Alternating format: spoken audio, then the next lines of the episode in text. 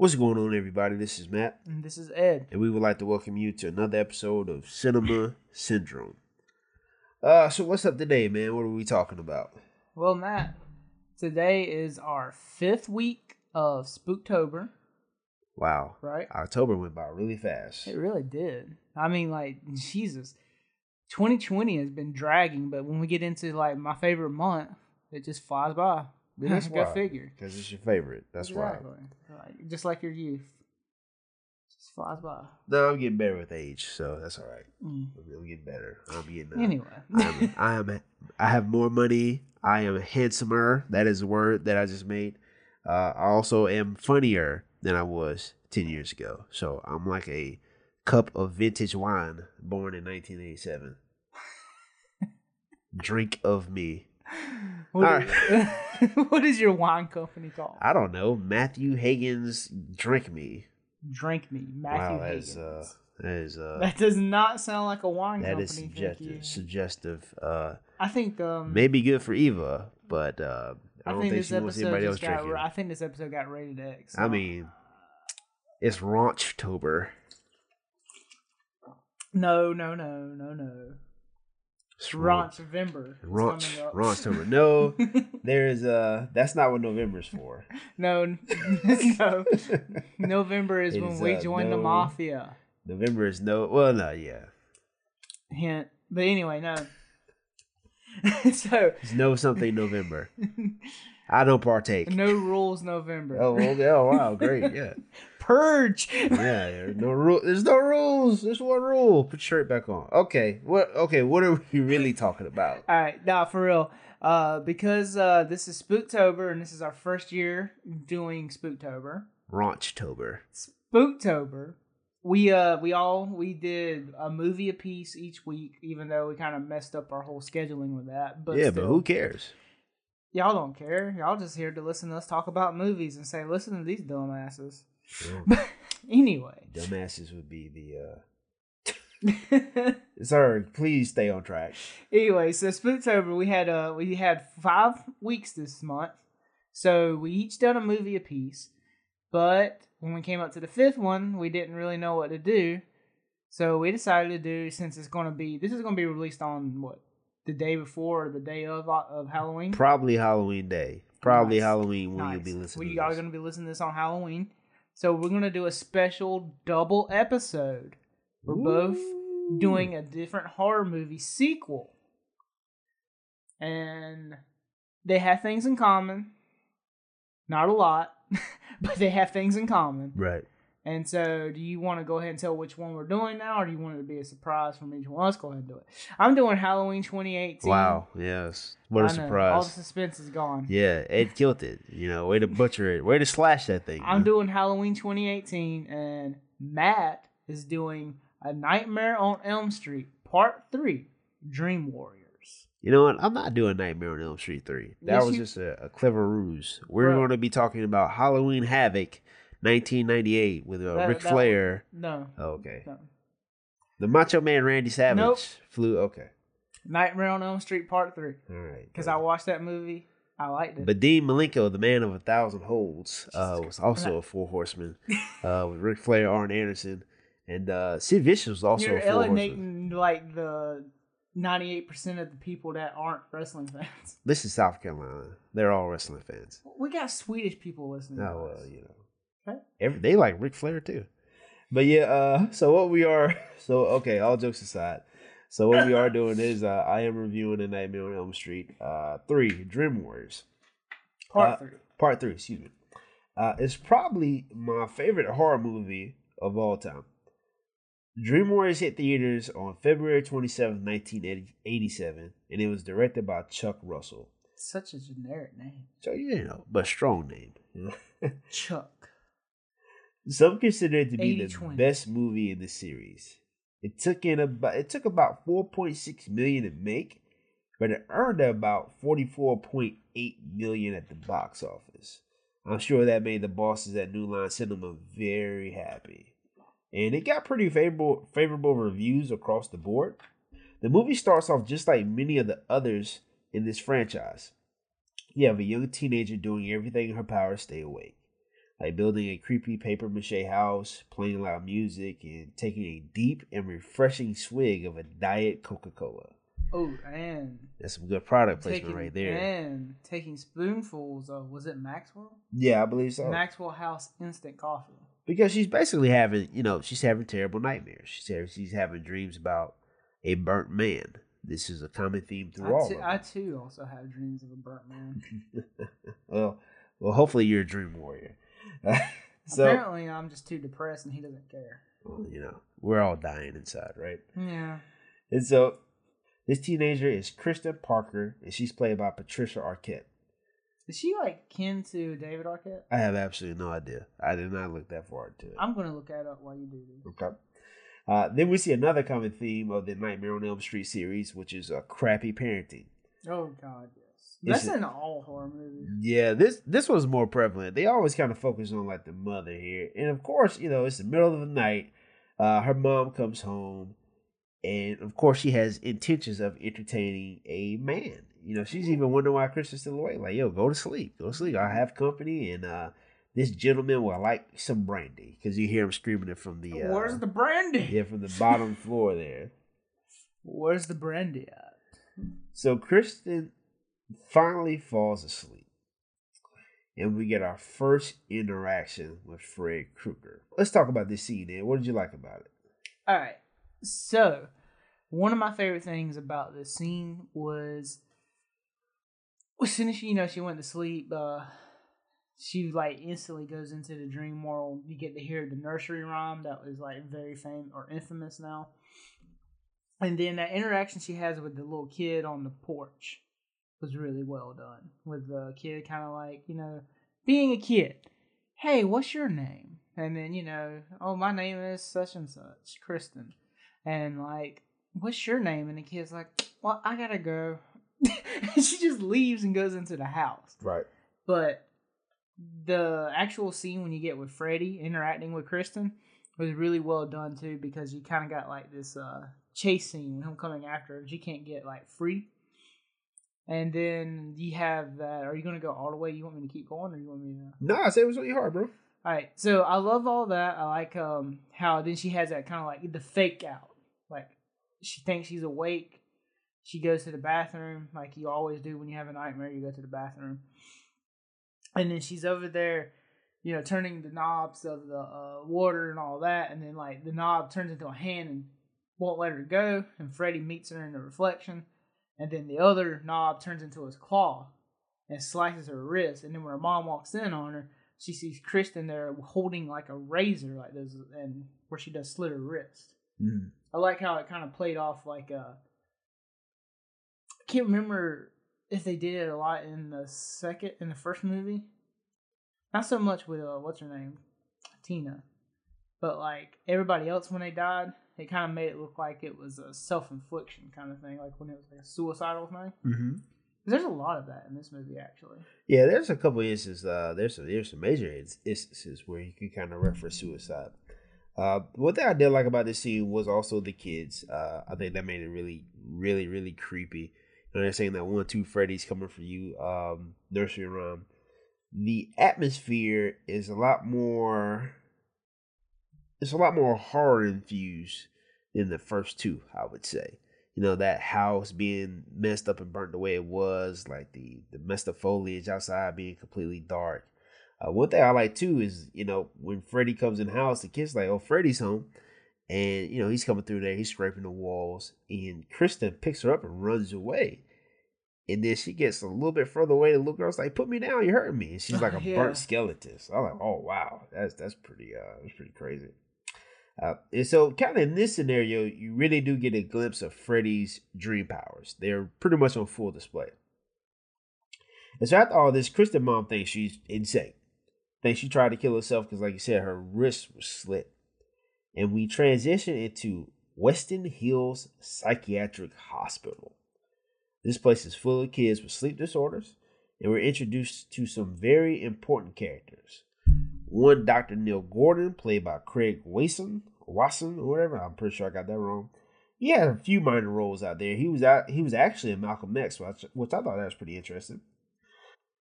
we are introduced to Max, who is played by Laurence Fishburne. Laurence, we're introduced by. okay, we do this one. Fishburne. Laurence Laurence Fishburne. Okay. I thought it was Fishburne, for real. Then we're introduced to Max, who is played by one Laurence Fishburne, who has played in a ton of stuff.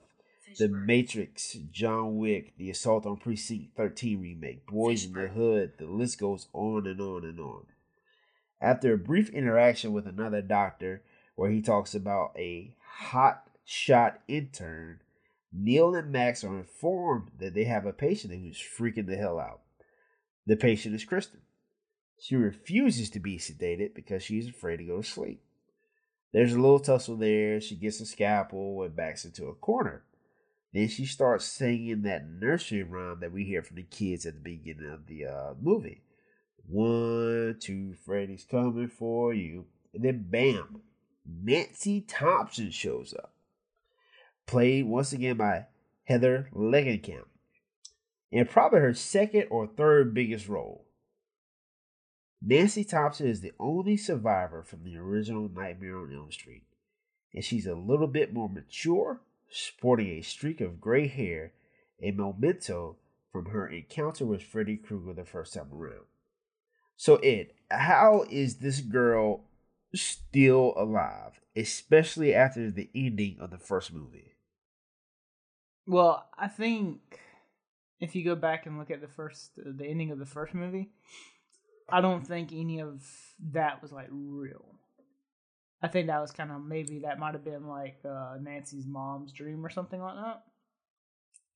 Because you know it ends with her getting pulled into the house and her dying because he didn't like you know she talks about this she talks about on the spoilers a little ahead of time. Yeah, she talks to Max and has a conversation about how uh, this is way spoilers too, God, because he asked about her parents and all that, and uh, she says, "Well, her mom died in her sleep." So I think maybe the ending to the original Nightmare was basically retcon to being the mother's dream, and that was how she died. So I think she just kind of was like a sole survivor. Like all the events in Nightmare on Elm Street took place, and basically everybody died because they did. Yeah, except for uh except for Nancy. And they all just kind of like I'm just gonna assume that's what happened. I think that was that dream sequence at the end was just uh, Nancy's mom's little little thing that she had going on, and then Freddy killed her because he was like, you know, f this b. Yeah, of course, yeah. Because th- this movie's actually where he actually starts using that a lot. Yeah, he said he, he says that word like really he, often. He, like, he does really like a lot. You know, I guess we may like actually have to like there. just like break our our code that we normally say in this and actually say it because those impacts of those lines of him saying that. Nah, I think we get away without it. Who knows? We'll see. We'll, whatever. Yeah, we'll see what feels natural. so Nancy is able to calm Kristen down and has a brief conversation with Dr. Neil where he talks about a kid who cut off his own eyelids to stay awake. it's pretty gruesome. Then Max introduces her to some of the other important characters and a few future Dream Warriors. Kristen's mother is a real piece of work. Oh yes, She's a real piece of work because Nancy actually has to go to her house since she's been admitted. Nancy goes to her house to get some of her personal items, and Kristen's mom's talking about like, oh, she started having all these nightmares and stuff when I cut off her credit cards, blah blah blah. Just pretty Mhm. much blaming everything on her, like blaming the whole situation on her. Not like, not uh, not even addressing if it's really a mental health issue. Just, Just just blaming her for everything. and that's um a good kind of play on not play but like a a take on how it was back then because a lot of people um and like older people like she'll be a boomer right Yeah, Well- especially right now, she would be a boomer. yeah so like a lot of boomers believe that um mental disorder is just uh of a scapegoat for people like young people they, it's just an excuse they're using because they can't they don't want to have to deal with the real world when reality is that mental illness is a very real thing that many people suffer with and actually have to like live through every day so i'm kind of wondering if that was like a the intentions of that that scene Could be, could be, yeah. You I mean, it's a little more relevant now because we still kind of like. Well, back then at that time, that was like eighty seven. 87 when the movie was released. when you were born, Of course, yeah, that's right. and uh, so eighty seven, mental illness wasn't really considered It wasn't a a legitimate right thing back then. It's becoming more relevant now because more people were beginning like diagnosed for it. So I'm thinking that was a guy. That's a good hot topic for him back then. That's very true. Yeah, because you know, the uh, mental health has changed, or at least our perception of it has changed from now. You're getting now. more uh, jobs that are actually kind of giving like the benefit. That's actually becoming a benefit now. right mental health days, stuff like that. Yeah. So yeah, I could definitely see. Ah, she was she was kind of Yeah, she was a piece of work. You know, I think Nancy saw a lot of her mother in this lady. yeah. Um, I think that of led into the interaction because Nancy's mother was also a drunken piece of work. Now, Ah, I, I'll give you this much though. I I enjoyed Nancy's mother more than I did Kristen's mother. Yeah, she was a funny drunk. She's like, "Oh, Nancy, you can't get outside, Nancy. You like to the house." I just I just still oh my god, my favorite part of the first movie is And that freaking button-up dress she had. it's her going into the um her walking checking Nancy checking to see if she's okay. Like the coast is clear and her mom's got like vodka hidden in like the towel rack. I want some vodka, Nancy. I'm so sad your father divorced me. Uh, and her father's over there trying to live the best life he can. yeah, man. He's just he's just on the force, man, protecting the servant. Alright. And so uh, so one thing one thing that Nancy does find at Kristen's house is a paper mache replica of her house. So you know that does lead to like a little conversation that they had together, like, hey, you know, how in the world did you draw a replica of my house? What's going on? You stalking me? Exactly. He's talking to me. Are What's you up? in love with me? What's going on? I mean, what? and so this kind of all builds up to our second encounter with Freddy. Uh, Nancy is once again, excuse me, it's not Nancy. Kristen is once again trying to fight off sleep. And she's staying up at night. She's actually drawing the house on like a sketch pad and she passes out. What happens after that is she goes back to the same place that she was taken to the first time. She walks up the stairs. The house is old, it's creaky, and it's almost like this like a snake is running through like the floor and it pops out of the wall. Kind of like Tremors. Kind of like Tremor, yeah, kind of like Tremors, exactly. And this like thing that pops out of the wall is like a snake with Freddy's face on it. And he proceeds to try to eat her. And in her terror, we actually get a glimpse into some of Chris's power. She pulls Nancy into the dream itself. What do you think about this encounter, Ed? I thought it was kind of interesting um, because going from the first movie and the second movie, Freddy was the only one that had like powers in the dream world. But when you have another character that actually can do the same thing, it kind of gives you like a different dynamic because it makes it feel like he's not the only person that has that ability, which is kind of weird that he would be the only person in the entire world that can like, you know, have the abilities in the dream world. So of course there's going to be somebody else that can do it. Yep. So I thought that was kind of cool, and I actually think it was like a cool little mythology thing that they're kind of building up here with like more potential people having this ability, which we actually do see that they do later on.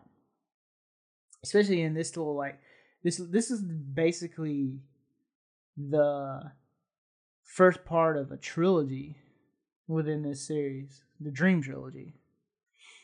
So I thought that was pretty cool. Her bringing Nancy in, um, Nancy doing the old um, Texas Chainsaw busting through mirrors yeah, she did that. entrance. Yeah, she did do that. Uh, it was pretty interesting. I was more creeped out. The the biggest thing, two two takeaways that I took from this scene. One was, man, the production values went through the roof compared to the first two. It did. The production values went up because you know the to have like that automaton snake come out of the wall, and it was so creepy looking. You know, it was so creepy. It was so gross and slimy. And you know, he's he's trying to eat her. And like, I'm like, wow, man, Freddy Freddy was already like a nut job, but this just shows like the depth of his depravity to actually come up with that. Uh, and then the really the second takeaway was I'm very surprised that we did not get our first kill uh, right here. I was so surprised because normally I think Freddy does it. that, I think I clocked it, and it was like the first kill in the movie doesn't take place until 30 minutes into it. which is very surprising. Well, no, it's, that was about the same with the the first one. No. it was about thirty minutes, wasn't it? Oh.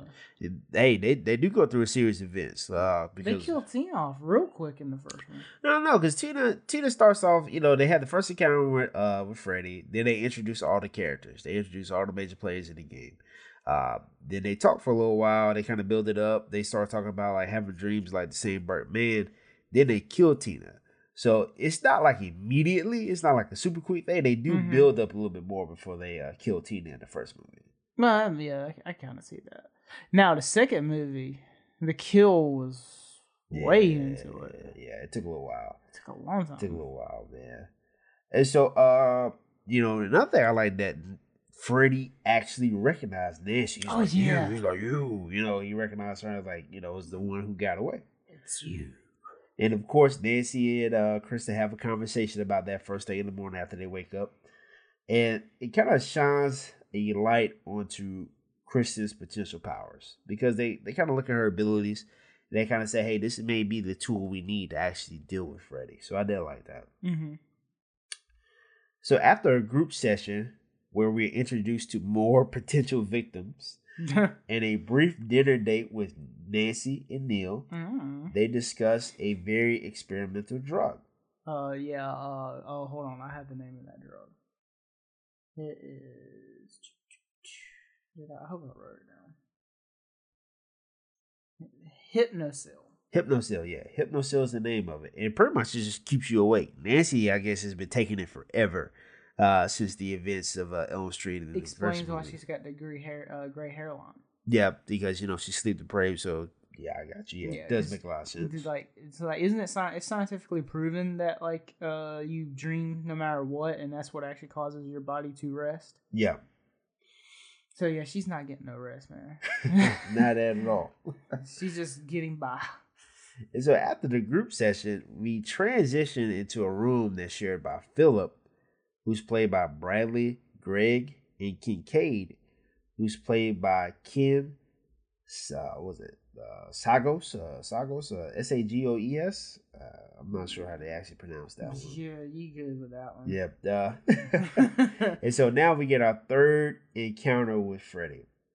Uh man, I, I gotta say to me, that was probably you know, in terms of pain and torture, Ooh, it's gotta be it's gotta be up there as far as the worst deaths. Because Freddy cuts open his wrists and his legs and he pulls out his tendons and he makes him walk like a puppet. like a puppet. He Because makes that's him what Will's walk. big thing was was making little puppets. Yep. Makes him walk, and man, that's just ugh. Like Mhm. that's that's that's just a terrible feeling, man. At least it at least it looked like it. You know, I've never experienced any anything like that, and I pray to the Lord in heaven. I never do, but that was that was a pretty tough thing to see. But you know, everybody thinks he's everybody thinks he's sleepwalking. You know, because he's he's had those issues before. They they touch on that when he's first intro- introduced. Yeah, he sleepwalks. Because even he was talking about how like um, I just sleepwalk. I don't have an issue. I'm just a sleepwalker. I shouldn't even be here. Right. And um, that kind of makes me wonder too. On that one was uh his sleepwalking. Was that Freddy doing that too? Could have been, but I doubt it. You know, because I can remember Freddy's always there, but if you look at the movies, it takes a while for him to manifest into his true strength. Yeah. You know, uh, because he kind of starts infiltrating their dreams. He infiltrates one, uh, then they say, "Yo, I have dreams of a burnt man," and then they continue to escalate. They continue to escalate until he can actually harm them. So I think he was always able to kind of sleepwalk, but then as a, as a while as Freddy grows stronger, he's able to transition that into making it, of course, deadly. Yeah. Uh, I think uh, I don't think it's been ever. I don't think it was established until Freddy versus Jason. Is that Freddy's um, strength grows off of like fear? mm-hmm. I think that was the first time that was established in canon. That his his fear is what drives what makes him stronger. Right. So, but it's been hinted at but never actually said because Nancy says in the first movie if she ignores Freddy, he loses his power. Yeah, I'm not afraid of you. Yeah, I'm not afraid of you. So it's never been like it wasn't really truly established that he. Uh, that's the reason why he tortures the kids and doesn't right out kill them right away because he needs that fear. you gotta get stronger. Yeah, that's how you get. That's how get. That's why he always right goes after kids too. Yep. Easier to be, easier to scare. Yeah. Easier to scare. Because you're, you're young and you ain't thinking about things, And of course, uh, the real horrors. Freddy Bill. makes him walk to the like the top of like this chapel, like the tallest point in like the building, and some of the other kids they see him and they just try to like, hey, they try to wake everybody up. Yo, we gotta get him. We gotta save him. We gotta save him. And they're just too late. They don't get there in time. He jumps off the building and boom. They all think he commits suicide. He committed suicide, but of course we know that's not the Well, the case. staff, the staff thinks he committed the suicide. staff, yeah, the staff the thinks he committed kids know what happened exactly. Because they they keep saying that he's gonna kill us again. And remember, they uh Kincaid got on that whole like thing where he was like, you know what, he was just weak because he couldn't handle it, he couldn't cut it, and that's why he died. And then everybody's like, oh well, fine, you'll be you'll die next. Yep. And he's like, whatever. And then they were kind of like fighting with each other, and they, um, that one girl was like saying. That's what exactly what Freddy wants us to do. That's what he wants us. He wants us to divide each other Right. because he knows that he can kill us one by one. Exactly. You And- know, um, Oh god, that woman, the Doctor Sims. She's a real piece of work too. Gosh, I hated her.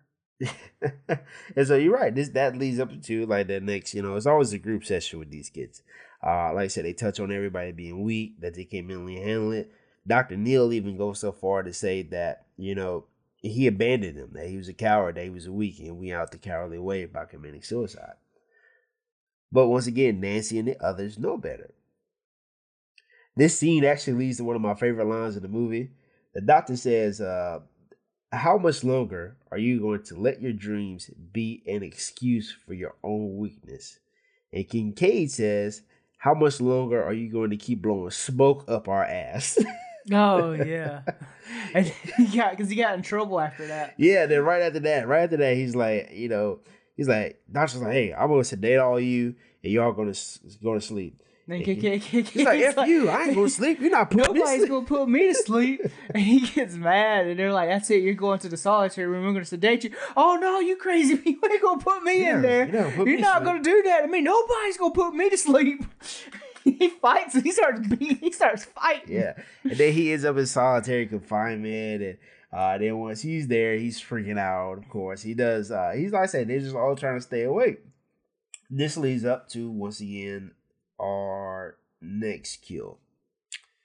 Like many of the other kids, Jennifer, played by Penelope Sudrow, doesn't want to go to sleep. Her grand plan is to stay up all night watching TV because hey, she wants to be an actress. You know, she says she's doing some research. Max like Max comes in on her. He's Yeah. like he says research. Yeah, Max comes in. He's like, "Yo, you supposed to be in bed. What you doing up? They go bust my chops because you out here. Like, yo, you need to get sleep." She's like, "I'm just gonna stay up and do some research." yeah, Max was like, "Cool." Yeah, because she kind of plays that. She plays that card. Yeah, she She's does. like, I can't go to sleep not after what happened with Philip. And he kind of like, you know what? I feel for you. You didn't see me. I didn't see you. If they ask, right. Dips. So, what do you what do you think about this kill, man? What do you what do you think about uh, what's about to happen to this poor young lady? All right, one thing I liked. Uh, she's flipping through the TV. You see, throughout this whole movie, you see these kids uh f- trying to find. Even at the beginning of the movie, you can see the ones where they were kind of struggling a little bit about staying awake. And one of the things that, uh, what's this girl's name again? What's girl? The one that's we're talking about. What's her name again? God, Jennifer. Jennifer. Um, one of the things that she does is uh she puts cigarettes out on her arms to keep herself awake. The pain makes her way back up, Right. and um, so she does that, and you see that instance where she does it, and then she's still kind of falling asleep for a second, and then she's flipping through TV, and she falls on like a a talk show, and then the actress in that talk show is she's very well known. Zsa Zsa Gabor. I want to say, yeah. She was. Zsa Zsa um, Gabor. That, that she was on it. Green Acres, right? The TV Yeah, she show. was on a lot of stuff. Yeah, she was like I remember her. My mom and dad used my mom and dad used to watch Green Acres as a kid when I was a kid, and I remember her on there. So that's how I recognized her. Jar Jar Kapoor. Yeah. And no, no, no. I'm saying that wrong. so she's getting like interviewed, and she's going through the process talking about like what it does, uh, what she had to do to become an actress. And you know, this is perfect. This is exactly what she wants to see. Yeah, of course. And yeah. then it transitions to that guy's like, so I just got one more question for you. And she's like, what? And then he's like, who gives up? And then Freddy like slashes at her and she's trying to change the channel yeah. and it messes it up. So she goes to investigate, see what's going on with the TV, kind of like trying to cut it or change the channel or something like that. She hits it. And as soon as she does, these mechanical pieces form arms and grabs her and brings her up to the TV. And then Freddy's head comes out the top. And he's like, It's your time. Your time to shine. He's like, Welcome to prime time. Oof. Yeah. And smashes her right into the, her head into the TV and kills her. yeah. It was pretty. That was pretty as far as quickness goes. That was a very. That was a quick uh, death. Like out of everybody's, that was the quickest death out of anybody Yeah, had. Freddy didn't hate her. I mean, he wanted to kill her, of course, but Freddy didn't seem to hate her as much as he hated everybody else. Yeah, Uh, like, he he gave her the luxury of a quick death. That is that is quite true. Uh, okay. So of course everybody's just not taking this will because we got another kid who just died, another kid who just died, who just died, and Doctor Neil and Nancy are just trying to come up with some way, somehow to save them. Okay, then we get a startling revelation. Everyone in this psych ward is from Elm Street. Nancy, with the help of Neil and Kristen, formulate like a plan of how to fight Freddy inside of their dreams. And so, you know, uh Dr. Neil, he he does like this hypnosis thing. Hypnosis, you know. He like hits these little uh billiard balls like back and forth. I think I'm saying the right way, I'm probably saying it wrong. I'm sorry. And he's like, hey, I'm gonna count down to five, y'all gonna fall asleep. So he basically hypnotizes them Yeah, and they don't realize it at first, but they're like all asleep. You know, they're like feeling normal. Like, oh, it failed. It didn't work. You know, because they still got their regular clothes on. They're still in the same room that they were uh, sitting in. yeah, and then like Neil's kind of like he Neil pulls Nancy to the side and he's like, I, I gave it a shot and I really think you need to realize that this isn't you, this isn't what you think it is. Right. he's he was on he just wanted to do it to kind of give Nancy the ease of mind and now that he did it he's pretty much 100% convinced that they're not none of it's true it's basically what he's trying to say He's just yeah. He's trying to you know, hey, I'm gonna show you that you're. I'm gonna show you that you're wrong. I'm Yeah. gonna do exactly what you want to do, but I'm gonna show you the end result is not what you want. he's just trying to rationalize everything Yep. And so a lot of things are kind of happening at this moment. You know, they don't realize that Joey has actually left the room. mm-hmm. But they do kind of discover that they have some type of power that they can use to fight Freddy. So Will, played by Ira Heiden, who is wheelchair bound in real life, can walk and has wizard powers. Kristen is a gymnast. I'm not sure how much of a superpower that is. Well, you know, it is a superpower if you actually watch a hey, gymnast hey, hey on now TV. hey hey No, I'm saying it is Hey, a hey, superpower hey, because now. I can't do none of that. Crap. remember Kimberly from Power Rangers she was a she she was a gymnast she had a damn was she has a damn morpher and a Now, damn I- bow and arrow. But she was a gymnast, and that's what made Zordon say, "You know what? Her." That's why I said gymnasts could be considered a superpower because Exactly. Lord knows I am incapable of doing such amazing feats. And Zordon was really impressed with Kimberly's gymnast uh, gymnastics. Yes, yeah, and he was like, "That one."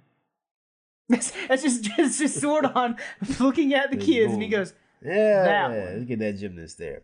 "She is the Pink Ranger." And then Alpha's like, "Why the Pink Ranger?" He's like, "Because she's wearing pink." Hey, why not, bro? and so there's, uh, excuse me, Kristen is a gymnast. Uh, Kincaid has super strength. Taryn, played by Jennifer Rubin, has She's like a punk. yeah, she has like two knives Like a, and kind of like she. I think she's just kind of like a badass punk. Like yeah, I'm not sure how that's a superpower. I'm Uh, assuming that because in the 80s, we were kind of going from the, this is going from the 80s to the 90s. Punk, like, personas was kind of like this whole like idea of power back then, you know? Right. Because um, you know, The Dark Knight Returns was in the '80s, and a lot of the villains in it were kind of like punk, like and everything. I don't Right. know. I might be just making up some stuff. Well, you know, it's the eighties were a weird time. Uh, I don't know how you. Wasn't wasn't Mad Max out in the '80s too? Like yeah, the, something like uh, that. Yeah, one of the uh, one of the uh, sequels was in the eighties. He was a leather punk. You know, I say I, I just don't equate what I don't I don't equate giving somebody two knives and a new haircut uh, to that being a superpower or a dream power in a way. You know, Kristen being a gymnast, cool, I get that. You know, you're more flexible, you're more agile, you can fight better like that. You can do uh, Power Ranger wall jumps. Of course, you can do all that that cool stuff. You can summon uh, Megazord. Uh, King Didn't Taryn, has say, uh, didn't Taryn say something too about her being like really pretty or something like that too? no. She just said she was badass. Oh, That's the only thing she said. Hey, I'm like badass now. You know, KK has super strength. Uh, Will is a wizard. Like you know, I could I equate those to being like some sorts of like you know wheelchair power. wizard will. But you know, just her being like it, having spiky hair and two knives. You know, is is what it is. Is what it is on that one. Yeah. Well, because she was a user, Hmm. I'm assuming that the punk rock aesthetic was kind of like uh, toughening her up, so it made her more tough to kind of get away from having to use. All I'm saying is, uh, to all our listeners out there, if you're in, if you're ever in a situation where you need dream powers, If you're a dream warrior, yeah, don't um, Don't don't don't, ask for two knives and a new haircut. don't be a punk. because it's not going to help you. It didn't help her. We're going to get to that in a second. So while everyone else is dreaming about superpowers, Joey, played by Rodney Eastman, is dreaming about getting some ass. Uh, Just like every teenager is. Because. Joey, like he, he follows like one of the nurses. He's like, oh, you know, I come to your ward all the time to see you. I think you're really cute. Do you like me? Blah blah. blah. Of course, Joey's like, you know, he can't talk. He's, yeah, he's, the mute. So he's like nodding like a like a SOB, Mm, like yes, mm, yes, I do like mm. you. And I swear, Freddy don't want anybody getting laid in his movies. None of them. you want some cheeks, Joey? Not on Freddy's watch. Freddy is such a cock tease, yeah, he man. does not. He does not want He people goes, getting in he goes full nude for Joey, and then like teases him, and then basically tries to take his tongue out. Yeah, what cat got your tongue? yeah. It, it so and actually using like his tongues, which is which is really weird. That was weird. he ties Joey to a bed. And what it is, the doctor, I keep forgetting the name. The doctor actually goes into the room they're in and she wakes Dr. everybody. Sims. Dr. Simmons. I remember her name because I hate her. She goes in the room where they're having a session and wakes everybody up. But they can't wake up Joey because Freddy has him captured. So, So, he's like comatose. he's in a coma. That's absolutely right. And since Joey's in that coma, Neil and Nancy have to kind of face the Piper. Two kids are dead. Um, another one's in a coma. Another one's in a coma. Like, bro, you got you're using experimental drugs. You out of here. You out of here. So Neil gets fired. This transitions into another pretty big revelation that's big for this movie, but also big for the entire series itself, or the entire franchise. um, part of the the ever expanding lore That of Freddy. Krueger. We meet a nun named Mary, who is played by Nan Martin. She tells us about Freddy's mother, Amanda Krueger. He really couldn't come up with another name besides Mary. Well, you know, when you're a nun, you actually pick a name. You pick one of those, like I think you pick like a, uh, like a like a like a like a saint's name or something like that. I, I'm pretty sure I'm saying this wrong, and if there's somebody out there uh, who is familiar with this, I highly Uh, doubt they're listening to our feel, podcast. hey, you never know. Feel free to educate me because I like to I like to learn new things. And I do too. And so it talks about how she was captured by a group of deranged inmates, raped repeatedly for days, and when she was found, she was barely alive and she was pregnant. The nun goes on to say that Freddy is the bastard child of a hundred maniacs. Hmm. The nun gives Neil the information he needs to finally get rid of Freddy. So, what do you think about this scene, man? One thing I would say is I really like the way the revelation of uh, how Freddy was technically born. I thought it was really kind of a neat, um, neat little story. Like you got this guy who goes around and he's like a child murderer, but he even has a more messed up background than what people think. Not only is he a child murderer, but like he is the bastard child of a hundred maniacs. Like his birth is a horror story in itself. Like this orderly, like this this woman that was on the staff, literally gets accidentally locked into that tower with these maniacs, and then it's like they just have their way with her. They said that she was locked in there for it was over the holiday, and they the inmates hid her from the staff. It took a long time before they found them, found her. Yeah, she was in there for days. They don't give an exact That's- time, but That's yeah, pretty messed up. I mean, like you yeah. can, you think about holidays. Like I never really knew of a an institution like that that would probably take holidays, but you know, whatever. Yeah, exactly.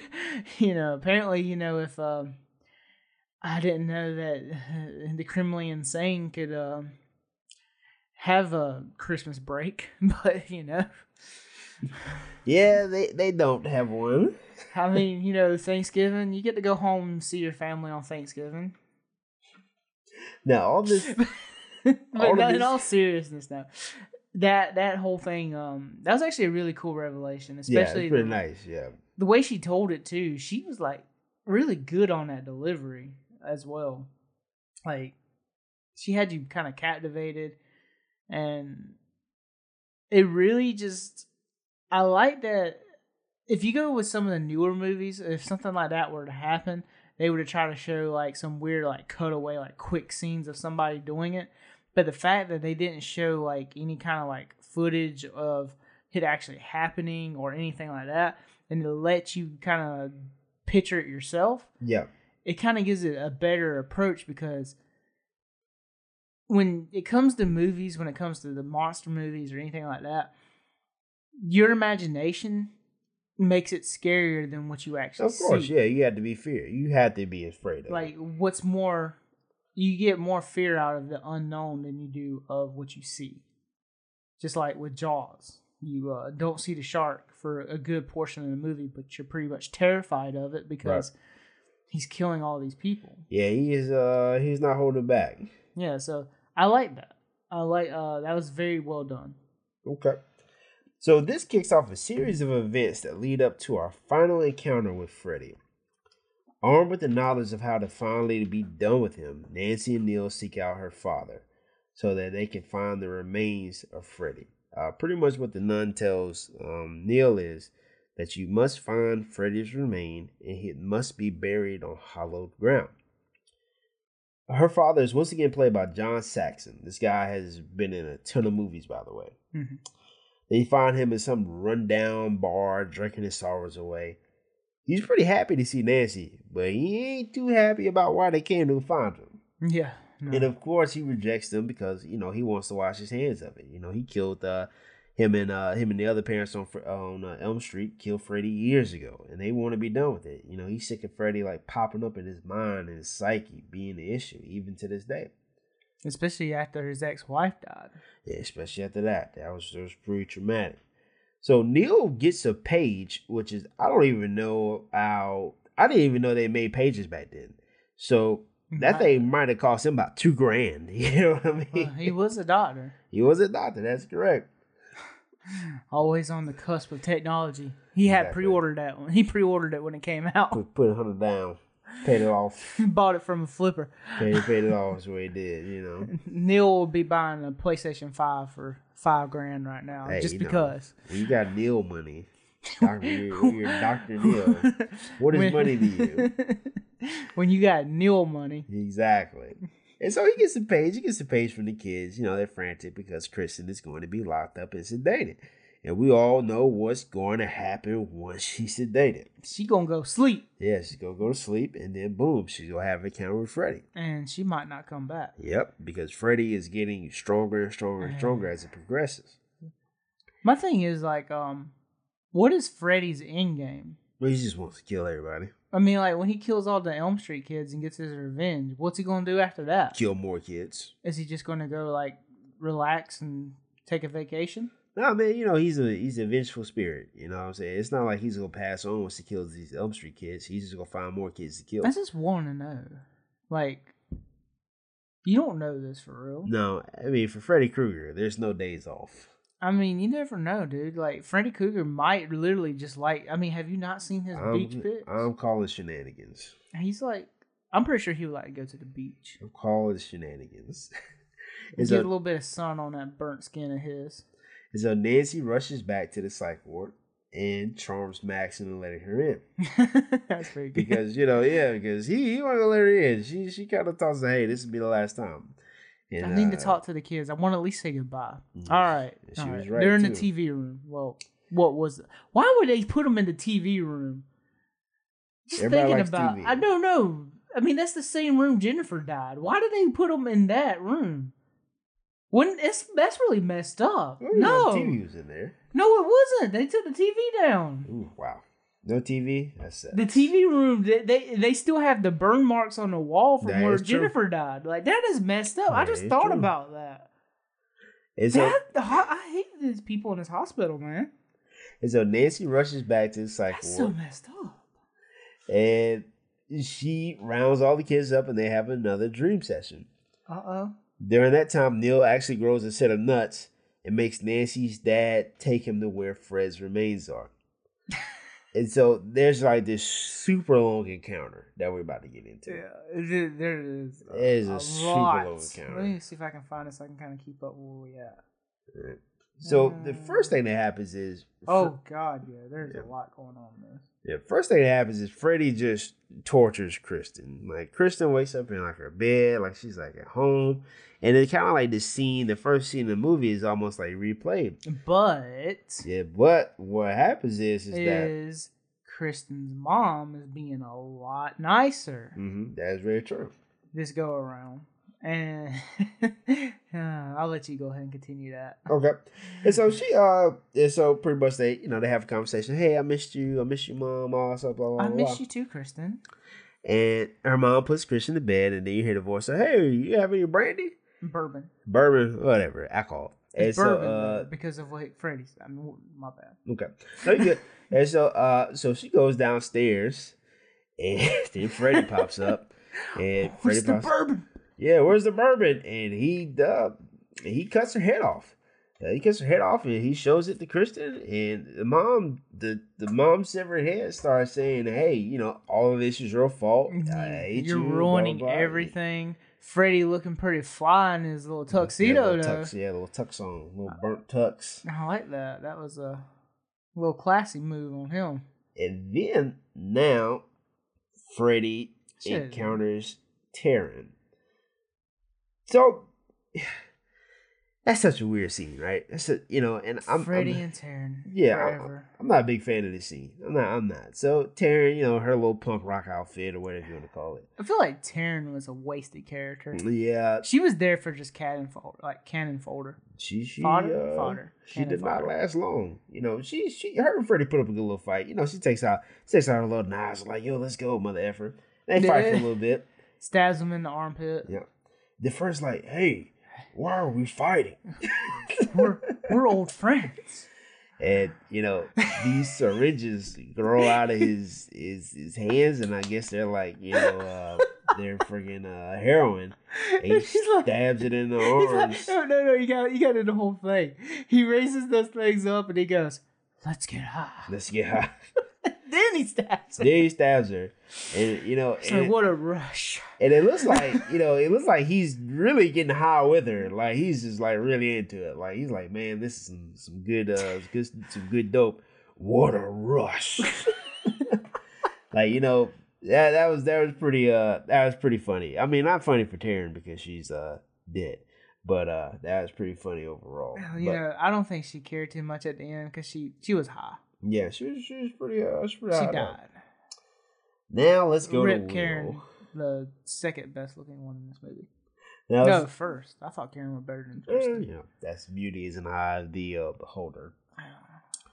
So Kristen now had a messed up teeth though. let's go to Will. Poor, poor Ugh. sweet Will. Will in the wheelchair. Poor Will. sweet Will. Freddy's like, why don't you have a seat? And like this wheelchair just comes after him. It's like it's like a wheelchair of horror. yeah, it's like a torture chair. It's it's got like, like- spikes on it. It's like um, what's it good? Like it's like what Hellraiser would have if he was in a wheelchair. Yeah, yeah, you can you can say that. Like, it's it's terrible, man. Like And so Will unlocks his wizard powers and he blows the chair up. And he's like, I'm like the Wizard King or whatever. I'm the Master Wizard. I forget exactly what he says, but you know, it- it's some to the D and D thing. Yeah, he goes to the fact that I am the Wizard Lord, might be the simplest way to say it. And, you know, he actually starts shooting Freddy with like some lightning powers. But Will, with absolutely no combat training, runs directly into Freddy. And Freddy overpowers him and just stabs him in the chest. See, Will's first big mistake right here. Will is a magic user, spellcaster, A a wizard. He is not a frontline guy. He's supposed to be backup and support. He's supposed to be pull back and use your magic missiles.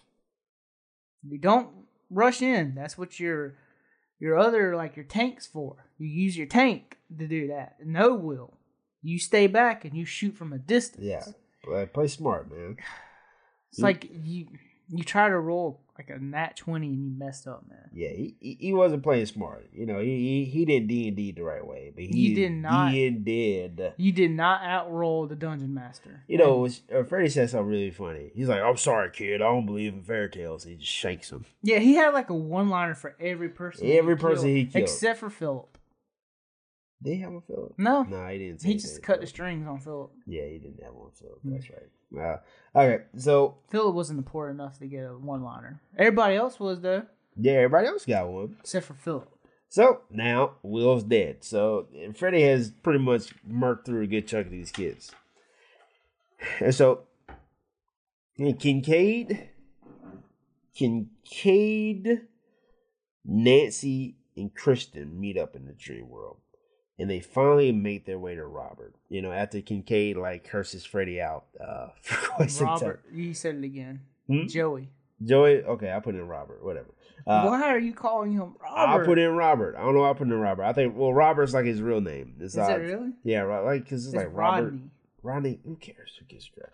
I call him Robert. He's Robert from his four out. His name is Joey. I won't man. call him Robert anymore. Joey. Screw Joey. F Joey. Your name's Robert today. I made the rules. I'm the Dream Warrior. okay. So Matt's Dream Warrior abilities is to rewrite people's names. to do with the F I want to do. He my Dream Warrior rebrands things. Uh, That's it. I do with the F. I His power is less useful than It Terrence. is the most most useful. I what if am What if I name Freddy uh, Franklin? Franklin Krueger. He's like half as powerful. Franklin Cromer. And so, uh, so they go to free Joey. They go to free Joey. Joey's still tied to the bed. Joey's still tied to the bed, and then she's like, "Let him go." And- yeah, Freddy's like, okay. hey, no problem, big dog. Yeah, I will happily oblige you. Uh, yeah, because he does the little like the the little the um little cour- courtesy, yeah like, yeah yeah he does a little bow. Yep. and he's like okay. Uh, so they they eventually get Joey free. You know, Joey's almost getting ready to fall into like his hell pit. They grab him and they pull him out, and they start showing really his muscles. yeah, exactly. And they they start fighting with Freddy, but Freddy is just overpowering them. There's like nothing they can do to stop him, and he reveals that he's getting stronger But- because he's been absorbing the souls of the kids he's killed. And he's got more to come. Seven more to come. Uh, and also before all that, you know, uh, Joey's dream power is revealed. You know, it's another scene where they get out of like that little boiler or like hill area where um where Joey's being captured, and there's like this room full of like glass mirrors, and Freddy pulls everyone into the mirrors, but Joey screams, you know, because in the dream world he has his voice back, and he busts the mirrors, and like, oh, Freddy's um, Freddy's dead. I ain't dead. But okay, now we gotta kind of like cut away from the dream and we gotta talk about what's going on on the outside yeah, because for a second, for a brief second. they finally track down Freddy's remains. that Uh, is for people that aren't keeping up. Neil and Nancy's dad. and Nancy's pops. Yeah, they they track down Freddy's remains. It's like in the back of like this old beat up cow. Yeah, this is one of the like just to kind of let people know what's going on. This is kind of going back and forth between the dream sequence and them. Mm-hmm. Okay, continue. Okay. And uh and so they get the remains out and they go to bury it. Nancy's dad actually tries to leave. He's like, bro, I agreed to bring you to the remains. I ain't tell you I was gonna help you bury it. But Neil, thinking ahead, man that he's he a is. doctor, thinking ahead, actually has the keys for the car in his pocket. Say, hey bro, where you go? Oh, before we get too far with that, I do like to talk about the uh, church scene. Okay. Whenever they pull up to get like, because they got to get the holy water and all that. They do, they do to And get the so, like, water. Nancy's dad, like, dr- he's a cop now, and he's over here drinking, like, in his patrol car, and he's about to like hit the bottle, and Neil steals the guy's liquor. Yep. He's like, "Hey!" Come on, man. Let me have my hooch. so he steals the guy's liquor and the keys, goes into the uh, church, and he pours the liquor out, and he goes and gets the holy water in the bottle. Yeah. and then he steals the uh, crucifix, and then the priest is like, "Hey, what are you doing?" he, he I gives need the this big dog. I need this. He's like, here, uh, here, here's my license. I'll come back and get it. Bring it back, man. It's it's a cross. I'll get you another one. Uh, and so you know, as they're trying to actually bury Freddy's remains, uh, Freddy actually he realizes what's going on, and he like leaves the dreamscape for a while. And to show you how powerful he is now, he actually manifests in the real world. He manifests through his skeletal remains, and he proceeds to beat the crap out of both of them. Maybe that's what his end game was Mm, Who knows? to Who get knows? powerful enough to come back to the real world. But he doesn't get that far. Yeah, Uh, never does. he kills Nancy's dad. He beats the crap out of Neil. And then once he's done bodying them, he goes back to the dream world. And so Nancy's dad comes down like in the sparkly glow and says, Hey Nancy, I've I moved on. And you know, he's like, You always be like my baby girl and they hug and they embrace. But that ain't her pops. That's one Fred Krueger. And he stabs her right in the chest. So Nancy's gone. We lost the we lost the real one. We mm-hmm. lost the real Rip. one. R.I.P. And so they do the best they can to save Nancy's life and fight off Freddy. And they're just not doing a good job. Freddy's just he's beating the crap out of him. He's butchering them. They're just one step away from death. Neil wakes up and just in the nick of time buries the bones and splashes holy water on it, effectively killing one Freddy Krueger or making his soul pass on. And so, pretty much after that moment, the movie is basically over, except for maybe two two important scenes. One, Dr. Neil, during uh, Nancy's funeral, Dr. Neil walks over to like another plot. And you know, in that plot, you see one Amanda Krueger. But on that plot or on that tombstone, it also has her nun name, which is Mary Helen. So the person who told Dr. Neil how to get rid of Freddy was Freddy's own mother. The ghost of Freddy's mother actually gave them the information to kill her son.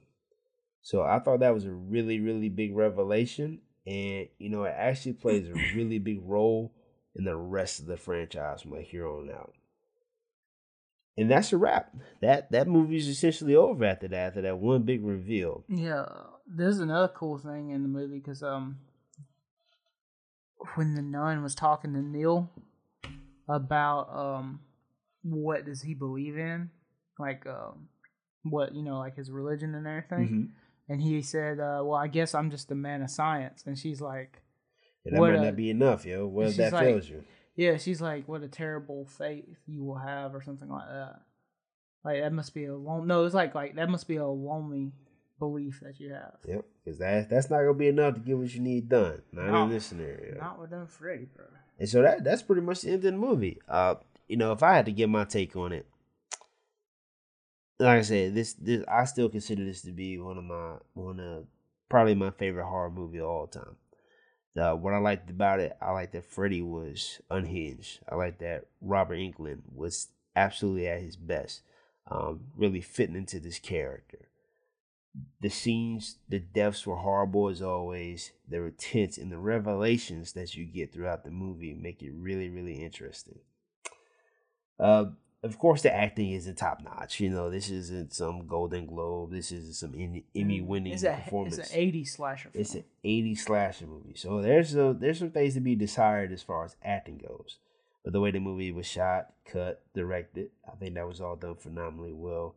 The production values of this movie really were really good. Um, you know, I feel like even nowadays you don't get effects like what they gave you out of this movie. Mhm. And I think everything they did fit. I think they learned from the mistakes of the first one and the second movie, and they didn't make these mistakes twice. Um, to give this movie a review right now, I'm going to give it the highest review score I've ever given a movie so far, and I'm going to give it a five out of five. Oh, look at you. Now, I, I really do that because, you know, I always say things aren't perfect, but I was engrossed from beginning to end in this movie.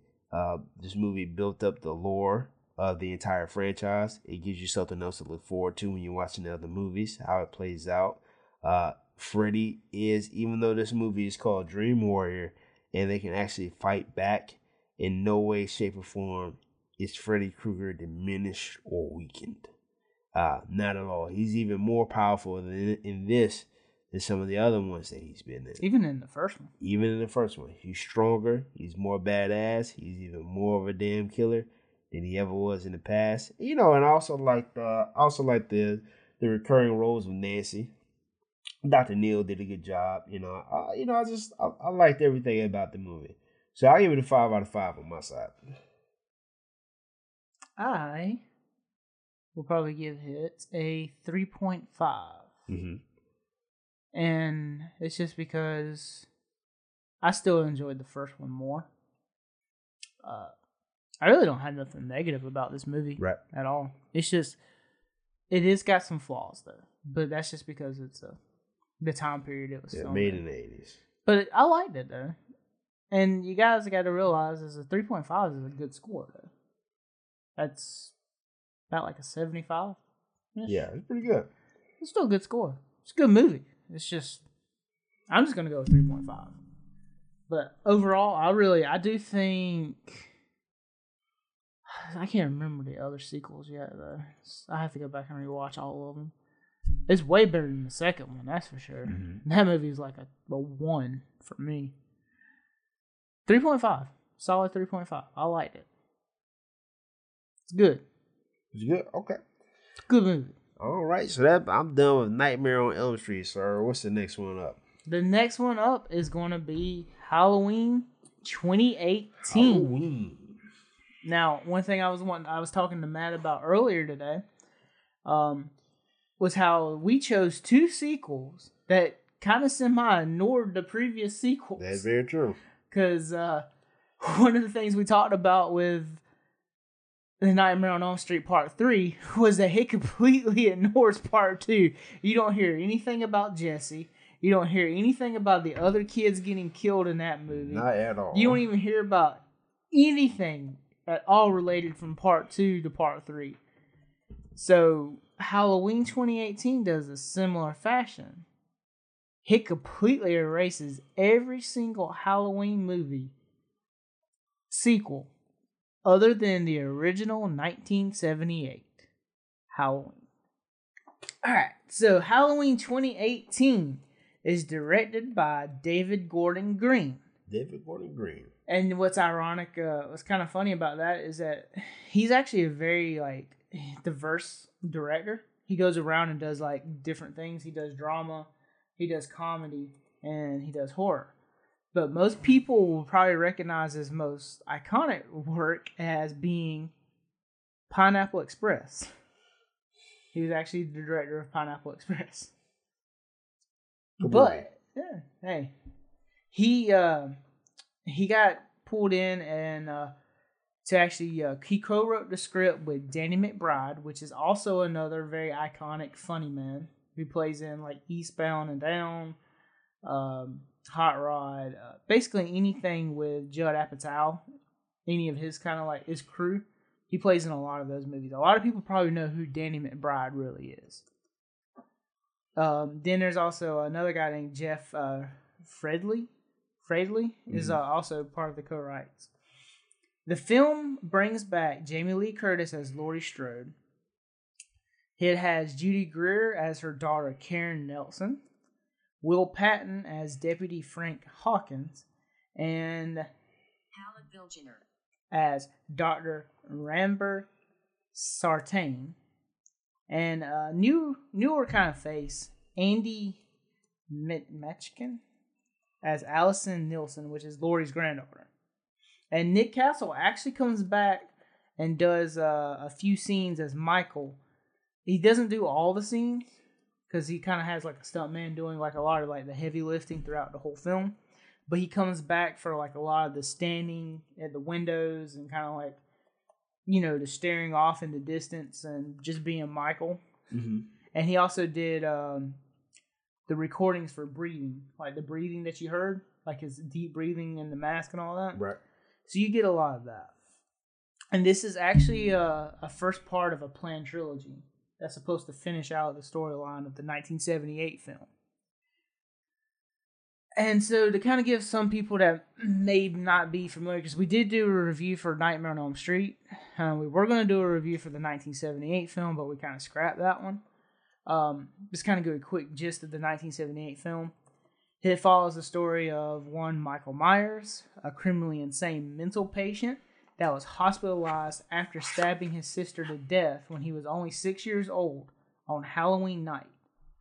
Michael Myers returns 15 years later to his hometown of Haddonfield and he stalks a young woman, a 17 year old babysitter named Laurie Strode and her group of friends. While his psychiatrist, Dr. Loomis, with the help of the local police, pursue Michael.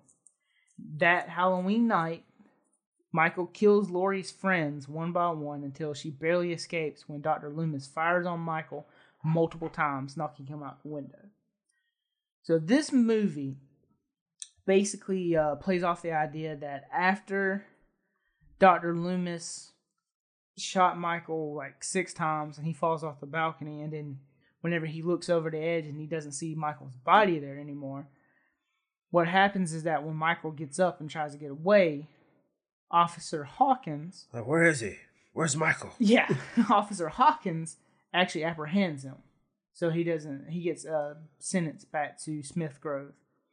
So the b- movie opens up at Smith Grove Sanitarium. It's a mental health facility for the criminally insane. And this is also the same facility that Michael was in in the original 1978 film. Now we have two very famous true crime journalists who are basically podcasters Yay! um, named uh, Aaron and Donna. And their goal is to meet with Michael Myers. They hope to be able to pull what they did before.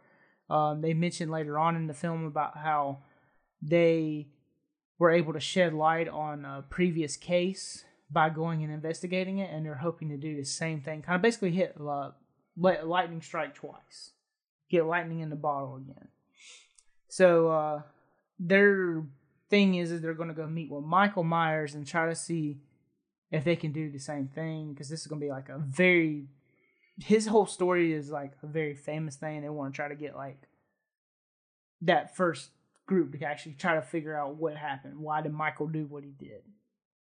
And so the thing is, they're meeting up with him like the day of him being transferred to a new facility. And it's against his psychiatrist, Dr. Sartain's will. Dr. Sartain does not believe that the new facility is actually going to be adequate in um, housing Michael and his needs because he feels like he's not going to be able to get the proper treatment that he gets Mhm. here. Because, but he feels because that they're not going to find anything out about him because basically Michael's just been mute and just kind of to Yeah, didn't himself say anything. Yep. for like 40 years straight. So they're kind of feeling like, you know, he's just a lost cause. Now we find out that Dr. Sartain is actually a student of Dr. Loomis. And that was the reason why he became so obsessed with Michael. So now we're going to get our first uh, introduction to Michael in the movie, and this basically is kind of like a would you say like a courtyard kind of thing? Yeah, it's it's kind of it's kind of weird looking. Really, we look at it. There's like it is like a giant courtyard, but they're squared off like in these blocks, Yeah. and they're like they're like anchored down by chains and weights. Do you want to go over that, like that whole thing about how the courtyard scene plays out? Yeah, the courtyard scene, man, it's it's pre- it's pretty trippy. Uh, when you think about it, because these two these two uh investigative journalists, podcasters, whatever you want to call them, their whole goal is to antagonize Michael to get a reaction out of him. They just want him to speak. yeah, they want him to say something, and of course he's not speaking, you know, because he's Michael friggin' Myers. The dude's just like a nut job. Don't Uh, talk. And it goes to the point where he actually holds up Michael's old mask. And this, and it kind of makes things feel very supernatural because Michael doesn't talk, but you can feel this aura coming off of him, even in the scene. This aura is affecting everyone. The other inmates that are like chained down, even the dogs begin to bark. Everyone freaks out. There's all this hysteria going on Alarms going off. and Michael just stares straight ahead. He just stares straight, at, unfazed, unmoved at all. And I thought that was really epic, man. I, I thought that was I thought that was well done. I thought that was an excellent scene, and it kind of really gets you to, you know, it's this is the first moment in the movie where it really gets you to sit down and say, "All right, I'm in for a treat. Yeah. We're in for like a good little show." They, they don't play around. They pull you in, like with that scene.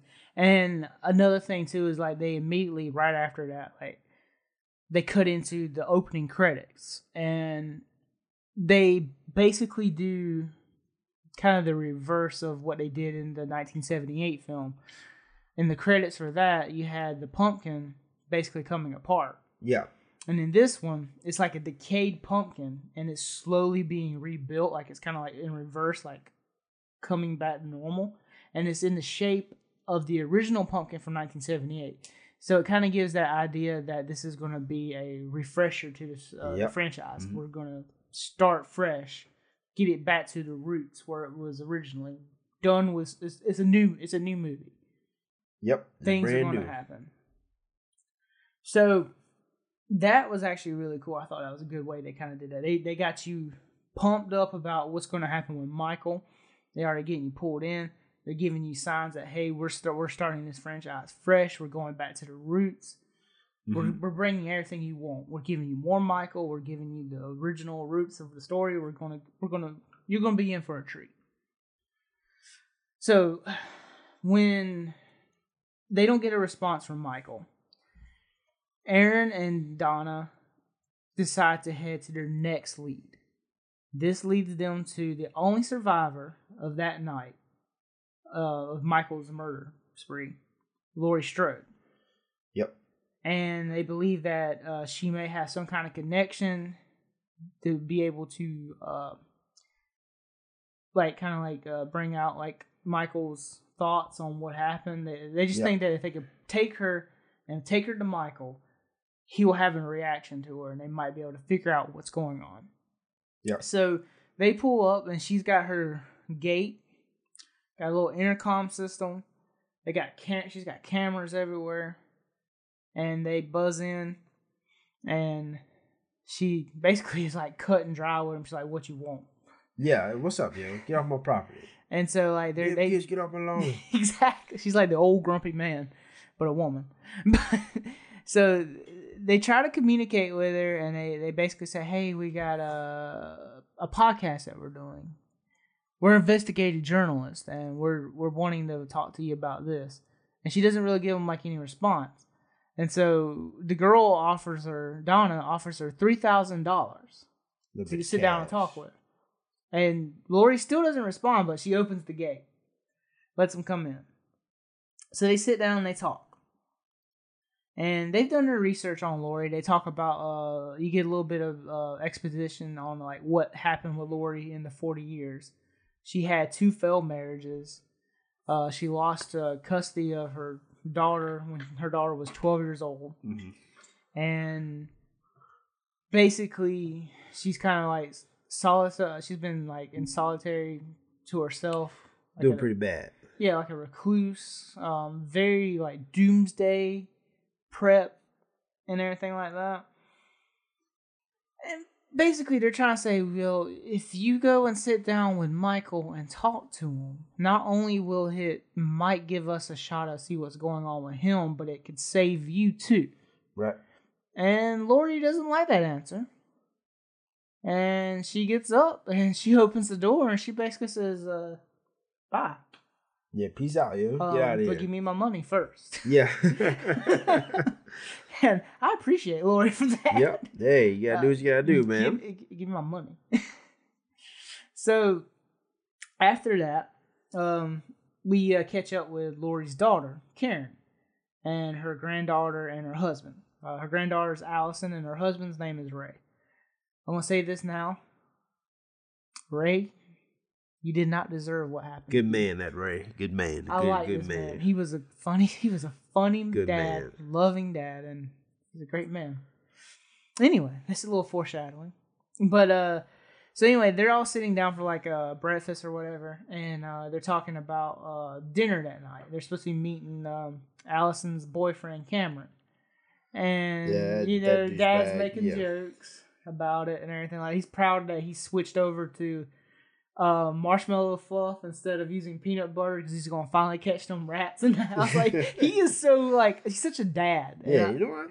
I'm gonna I'm gonna get these SOBs. I'm, I'm gonna get these rats. They're terrorizing we'll my house, these guys. and we're gonna get that straight. So we had that interaction about that. You kind of get you see how they're you know they're doing pretty good, but then Allison uh, asks her mom, "Hey, did you talk to Grandma about the night?" And Allison's, I mean, um, Karen's like, "Of course I did." He says, "Oh, you really did?" And she's like, "Yeah, she's not gonna be able to go because of she being agoraphobe and stuff like that. She can't do it." she crazy. she uh she just can't leave it and she's like you can tell allison's not really like okay with her answer Yep. and so she's like she you hear the um the doorbell ring and she's like that's my friends i gotta go so she's walking to school with her friends which is uh vicky and dave. And dave and vicky are a couple. Just not really important but it kind of is. So she's talking to him and she's basically explains about how like yeah i just caught my mom lying to me about my grandma and stuff. And then this is whenever they kind of like finally clear the air about this movie. Like not only have we got this whole like we got this really new introduction to michael. Right.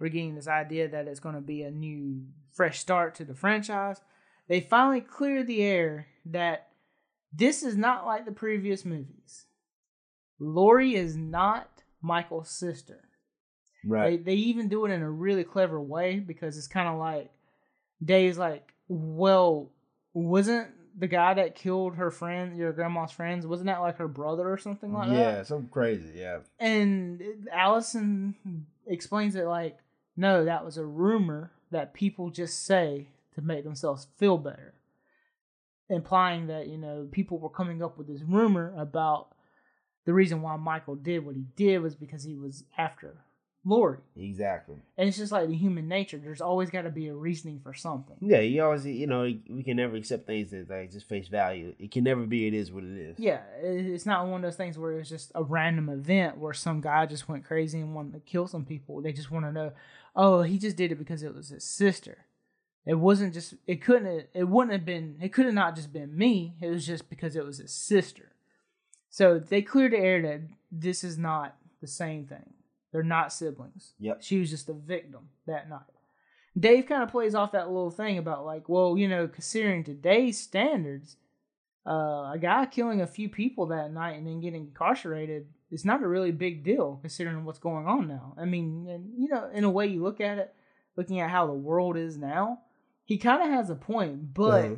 he didn't really say it the best way. No, he didn't really. Uh, he, He didn't wasn't really thinking. break that down the right way. Yeah, he wasn't thinking when he said it, and um, He wasn't thinking at all. you know, and Vicky basically kind of says, uh, you know what, shut the f up. Yeah, like you just quit. Just, just, and then just he kind of like he so he, he blows a pumpkin up to kind of get everybody's mind off of everything.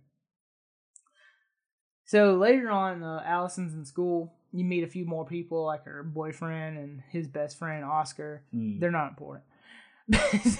They really aren't. not really. and then so like later on, you get that really cool shot of like Allison sitting in the classroom, and it's kind of like a homage back to uh, when Laurie was sitting in the classroom in the original, Yeah. and she's looking out the window, but instead of Michael looking out the window, it's Laurie looking at her uh, granddaughter. So they meet up and they talk, and Laurie gives Allison the three thousand dollars.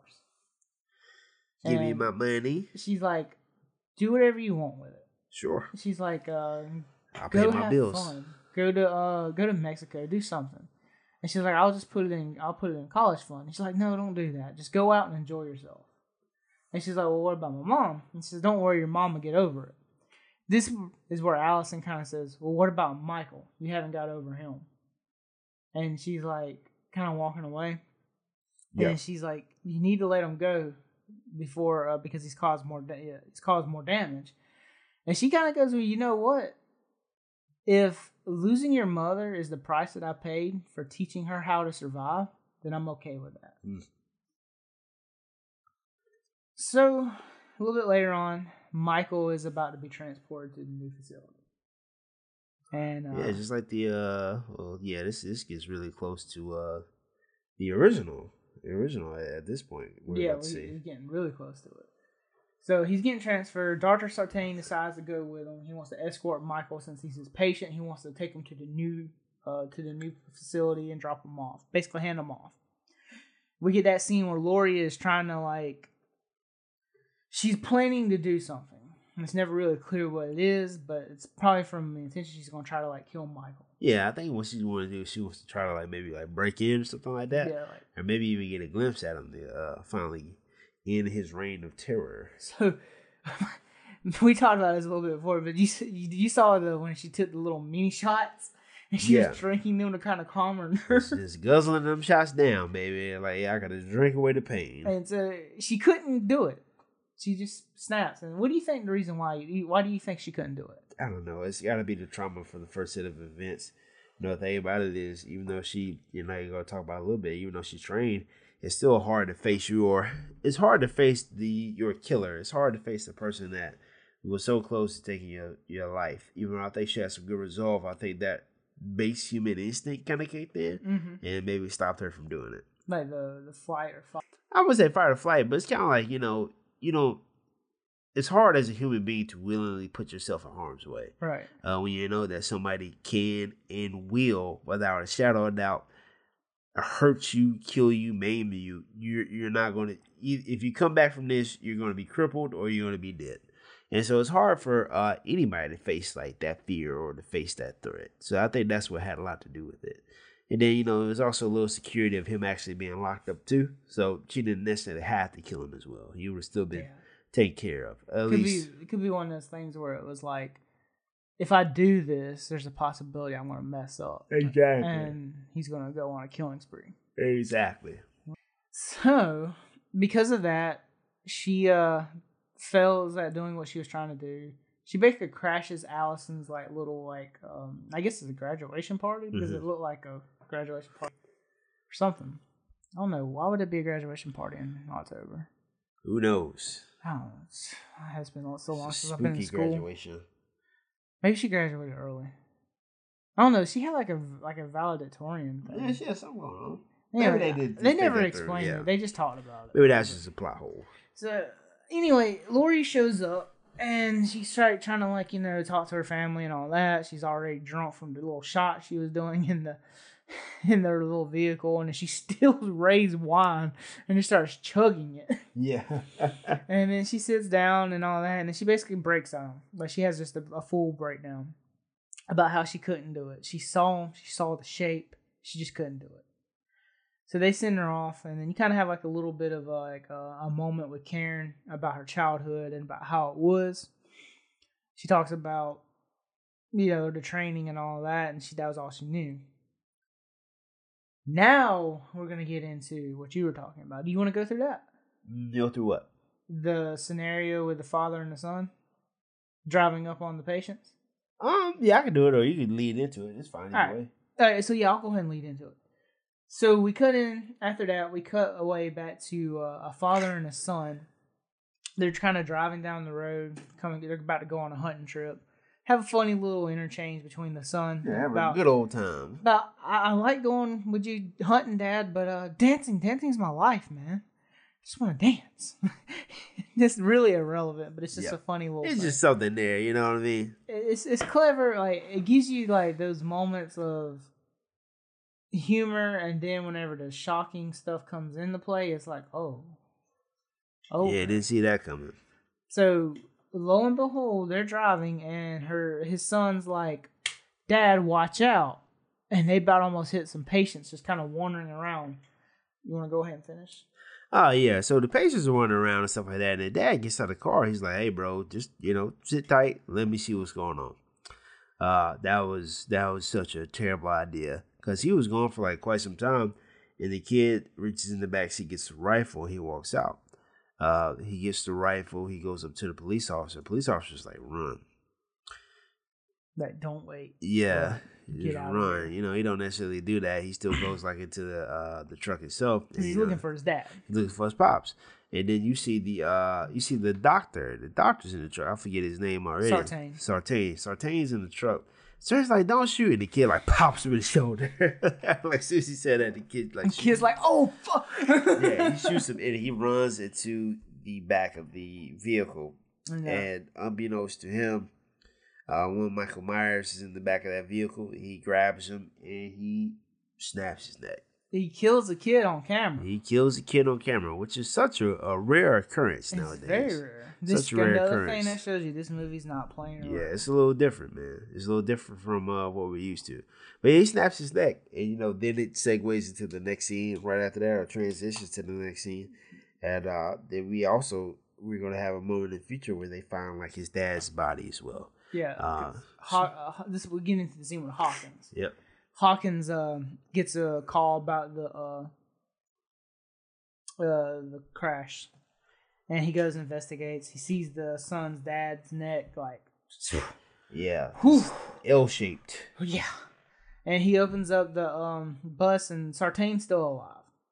So he takes him to uh, the hospital, where they're trying to like uh, find out if he's gonna, you know, if he's gonna be all right. And they, he's in and out because he lost a lot of blood. The sheriff comes in, and he talks to Hawkins. And this is, you know, Hawkins, like I was saying earlier at the beginning, Hawkins is the one that apprehended Michael the night of. Right. And so he's looking over the patient list and everything like that. And the sheriff's like, "Well, we found a bunch of them. We're missing like three or so people." And Hawkins is like, "Well, the only thing I'm concerned about is look at this. Look at this name." And he points out Michael Myers' name. So the, the sheriff kind of plays it off, kind of like you know, "Oh God, Michael's uh, loose on Halloween. This is the whole cra- town's going to go crazy." He's like, I mean, what you gonna do? Cancel Halloween? Which Very was American. uh, which is probably what he should have done with Yeah. the uh, grand scheme of things. Very American of him, though. Very American. Oh, you guys aren't gonna take my freedoms. Proceeds to die uh, because of those freedoms. Uh, Those freedoms. yeah, those freedoms. Those Proceeds- freedoms. you proceeds can't to have die. my freedoms. Yep. Proceeds to lose his life. So after all that, um, we get uh Aaron and Donna. Dana. I keep wanting to say Donna. Is it Donna? I don't remember. Ah, it's Dana. I think it is. I'll I'll trust your judgment, sir. It looks like Dana. Aaron and Dana make a stop at a local gas station to get gas. This is after they visited Mhm. uh, Judith Myers' uh, grave plot. And um, you see, uh, Dana's got to go to the restroom. She drops uh, the mask and all of the paperwork they're working on in the back seat of the uh, in the um, trunk of the car, and she goes to use the bathroom and everything like that. And while she's doing that, you see that the the truck pull up that the um father and son had, and you kind of see you know some things going on in the background with Michael. He he's there. Yeah, beating the crap out of some dude. Yeah, I- like I was watching it again recently. I was watching because Matt was just watching it. and I was finishing it up. He was finishing it up when I came over, and uh, he, I didn't notice the scene whenever she leaves to go to the bathroom. You see Michael in the garage just beating the crap yeah, out of the just, guy. just wailing on the cat, man. so, Just beating the devil out of him. so Donna, Donna or Dana, Almighty, is it Donna or Dana? It's not much longer. She ain't gonna be in here. Now. Diana. She ain't gonna be relevant much longer anyway. So Dana goes to the restroom, and you know, after little funny moments of all the stalls being nasty, she finally picks the last stall. And then guess who follows her in the stall One Michael Myers. with his boots just a stomp. Yep. So he goes down the stalls and he starts punch pushing them, and she's kind of like a little, you know, taken back. And he finally gets down to hers. He does the little shaking the door, Yep. and she's like, "So- "Somebody's here." So he kind of steps back. Occupado, sir. Yeah, so he kind of steps back, you know. And uh about this time, Aaron's going to go pay for the gas, and uh he sees that. Well, one of the guys he sees he finds the two uh, garage guys dead. Yeah. One of them's completely missing his uniform. The other guy got his whole like jaw like, ripped Yeah, out. his, his teeth are gone. And where did those teeth go, Matt? Uh, in Mr. Michael's hands, where he proceeded to drop them in the bathroom stall where she was uh sitting. Uh, so it was uh that was a pretty intense scene. What what kind of happens is that Freddie's like, oh not Freddie, why I said Freddie. Uh, Michael was like, hey, this this bad boy ain't occupied. I'm coming in, and so he starts rattling the door. Uh, she's frantic. She pulls up her pants. She crawls in the other bathroom stall. So she's just doing all she can to get away. And then the other guy, I forget his name that Aaron. quickly. Uh, Aaron. He comes in with like He's a not relevant after this scene. Yeah, he, he is. He comes in with a crowbar and he does all he can to fight off. He hit. he gets one good hit in Yep, before his head started hitting the wall. the wall, the bathroom stalls. and blood was of. coming out of every part of his head Yeah. you could think of. Yeah, Michael's uh, Michael's beating the. He's a beast the, in this the movie. dog For like, how old is he in this movie? Like sixty. He's be old. Yeah, he's, He's sixty His older than this one too. He's sixty one. Yeah, so he's he's beating the cra- he's beating the crap out of. sixty one year old man beating the crap Yeah, out of this guy. crap out of him. And then, uh, you know, after he finishes bashing his head into the wall, he makes his way to old girl. Once again, she does everything she can to escape. He pins her to the wall, chokes her out, it's Kills over. Yep, just like that. So then, after he does that, this becomes one of my. Uh, there's a lot of really good shots, iconic scenes, and stuff like that. And this is coming up to this part right here. He opens up the trunk and he gets his mask out, and Yep. then you got like a new version of the Halloween theme. The, Can't go to work unless you got the proper gear. Exactly. You got to get the the um, mechanic uniform with Yeah. the boots. And you got to have a white mask that looks like William Shatner. Yeah, do right thing, man. You got to get it. So you, you also get a really good piece of uh, a new version of one of the Halloween things, the ambient one. And yeah, it's kind of like a real slow build up, and it's really well done when him pulling the mask on real slow and everything. And then he closes down the trunk, and you see like his whole face looking straight on. Really good framing and everything like that. right. So after that, we go into one of my favorite scenes in this whole movie. Michael's first legitimate killing spree. And it's a bunch of like it's a neighborhood just getting ready to do Halloween stuff. Yeah, everybody's got like outfits on and stuff like that. Yeah, kids running up and all that, and a couple of kids bump into Michael, and he just kind of does like he did like in the nineteen in the seventy eight one. Whenever uh, that little bully bumped into him, Yeah, he just kind of stops him, and he just kind of like shrugs him yeah, off. keeps on going. He, he he has just- no intention of killing kids here. yeah, unless you're in his way. Yeah, that it's true.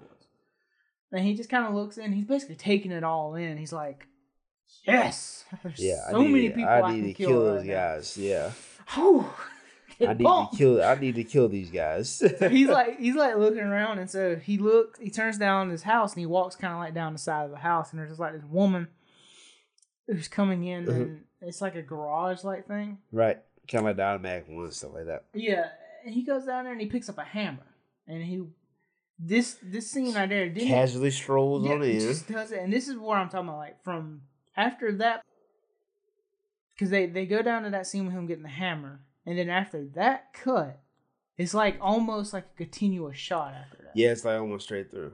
which is very reminiscent of the original uh, one shot done in the 1978 on his first kill. Right. So it's like his first killing spree back out. and, yeah, back out in the wild and everything. Yeah, I mean, like he doesn't count the stuff he did before because that's just him getting his uh, uniform. He had to get his clothes. You know, he had to get Yeah. ready for work. Yeah, yeah, had to get ready for work. For work. so, from there you get all this continuous scenes. So all this is like back to back to back. So he walks in there and the woman's over here making like a sandwich, kind of like a playback to uh, Halloween two when that woman was making the sandwich. Yeah. And um, but unfortunately for this woman, she doesn't live. no, he uh he uh he, he, makes beats her uh, with that hammer. He uh he gets her right in the top of the forehead, man, right in the top of the dome. He he beats her down. He comes hammer. into the he comes into the Oh, house shit. and then walks off the screen, and you can just hear him beating her. And you hear like s- Yep. squishy, s- the everything coming out. He's like, Yeah, he, he beats her up pretty good with the hammer. and then he he gets done. And he walks back, and he immediately turns and he walks back, and he looks down and he sees the knife. Yeah. Puts the hammer down and picks up the knife. Oh, that's a pretty good knife, man. I like this knife. This is the knife. so he walk uh, proceed, and this is uh the camera follows him, and he proceeds to go through the the house. He walks right beside a baby crib. This woman had a baby, Right. crying and everything like that. He stops for a second, and then just keeps going. Yeah, just keep rocking on. don't even free world, Goes out the front door. Literally walks out the front Yep. door. These people, like I said, this is true American culture right here. These people are getting ready for Halloween. yeah, they just having fun. They don't care. They don't care that this woman just died. As far as they know, she They just faked her death. Rolls.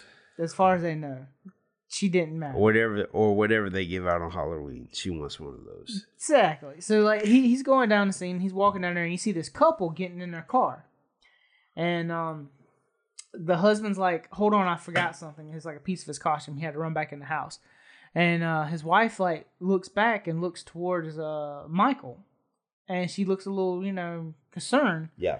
But before anything can happen, he comes back and he's like, "Hey, it was in my pocket the whole time." And they don't even think anything else. He's Yep. like, "She's like, you got the directions and all that," and they pull off. Yeah. So Michael just watched them drive off. And then he just immediately turns to his right, and there's a house, and he sees a woman walking in. Like, hmm. And Looks so like a just- fresh victim. He just walks up to her Yeah. house, looks, and he's like, that was really cool done too. When he looks through the mirror and you see his reflection, and he's just looking and watching her while she's on the phone, and it stay the camera stays on her, and then he walks out of frame, and then you see him walk around the house. Yeah. And she goes out, and then she comes back, and she's gonna close the blinds. And you see him walk up in her house. Yeah, And just stroll on in there, man. Hey, why don't I stretch out? one thing apparently I learned is if you got a neighborhood full of like Halloween people, like people like celebrating Halloween, they don't lock their doors. Yeah, this is weird. That This is is very weird. weird. Lock your doors. So she's over there trying to close the blinds, and Michael comes up to her, grabs her head, smashes it on the um thing one time, and then shoves the knife right in her throat. Yep. Pretty grotesque. Yeah, it was pretty bad. so Yeah, pretty grotesque. after all of that happens, uh, we get we cut away back to Allison and Cameron. They're at a party, uh, a little Halloween party, and uh, they're taking pictures and all that. You know, Right. doing things that teenagers do Yeah, at, pal- at parties. And uh, so Allison gets a phone call, and it's Vicky, and Vicky's babysitting uh, one of the coolest kids. Yeah, coolest kids. I love this kid. Number one out of ten. This kid was like Julian is like so great. He's so funny in this movie. Um he's basically what the audience is to this movie. So she's babysitting him and uh she basically tells uh she tells Allison, she said, um, Julian's about when he goes to bed, y'all should just come over here. And uh we'll just kinda like, you know, relax and all that. And we'll do some Alakazam, you know, stuff like that. Yeah, of course. Yeah, we gonna hang out. Yeah, have we gonna have some fun. And have some Alakazam. Yeah, have some fun. And so she's like, okay, yeah, we'll do that. So she hangs up. Julian's like, Yeah, you. so what you, he says, I know you about to get your friends to come over here and y'all about to smoke weed. She's like, smoke, she's like, smoke weed. I don't know what you're talking about. yeah, Yeah. she said, we're, we're going to do magic. He's like, that Alakazam, that's weed talk right there. It's weed, man. It's all. It's all So the drugs. They have a funny little interaction and all that. right. And so um, he goes, she puts on the bed and everything. Finally. And uh so after that, uh some more stuff happens. Did all that happen with Allison and Cameron? That was after the Dave stuff, right? No. It's Dave first. No, Allison Oh, Allison. Yeah, Yeah. That, that happened before the Dave stuff. yeah, so basically Allison comes back from the phone call and she sees Cameron making out or kissing another woman, another, Mm. another woman, and then you know Dave's uh, not Dave. Cameron's like, of course it wasn't what you thought it was. She was just talking to me. He's yeah, drunk. just having a good time. I'm just trying to be a right friend. Yeah, he's drunk and everything, and uh, so they they have an argument, and you you said it really well. What's up? These people are not meant for each other. No, they are. They are pretty. Uh, they are pretty toxic incarnate. They are Yeah. not. Uh, I mean, if you got if you're with somebody having an argument and that person's reaction is to throw your phone in the taco cheese bowl, they ain't the one for you, my friend. Yeah, you might want to rethink it. Yeah, they they ain't the one. They might not even be the second or the third. That that's that's not for you. Yeah. Um. So anyway, Allison leaves, and then you know, old Count Dracula, Yeah, Oscar is or like Vlad. basically like you know eavesdropping and all that. Yeah, you deserve somebody better. Yeah. no, we'll find out about that later. oh, Vlad. Yeah. So we cut back to Vicky. Vicky's like, you know, taking care of stuff. Dave comes over, surprises her, and uh, she tells her about uh, Allison and uh, Cameron coming over later. And Dave's like, "Well, what are we gonna do until then?" yeah, what are we gonna do? Yeah. And he's like, "She's like, uh, well," he's like, "You want to go get some popcorn and watch a movie?" And Vicky's like, "No," like that, you know. And so he gets a tattoo of the night of that night, that day. So apparently he gets a tattoo Yeah. of the day the day he's gonna lose his virginity or something. Well, it's supreme confidence, but that the day, well, He That uh, one today. We're not gonna talk about it yet, but yeah, that one today. It's uh, you uh, he laid in these basically uh, tattooed his date of death.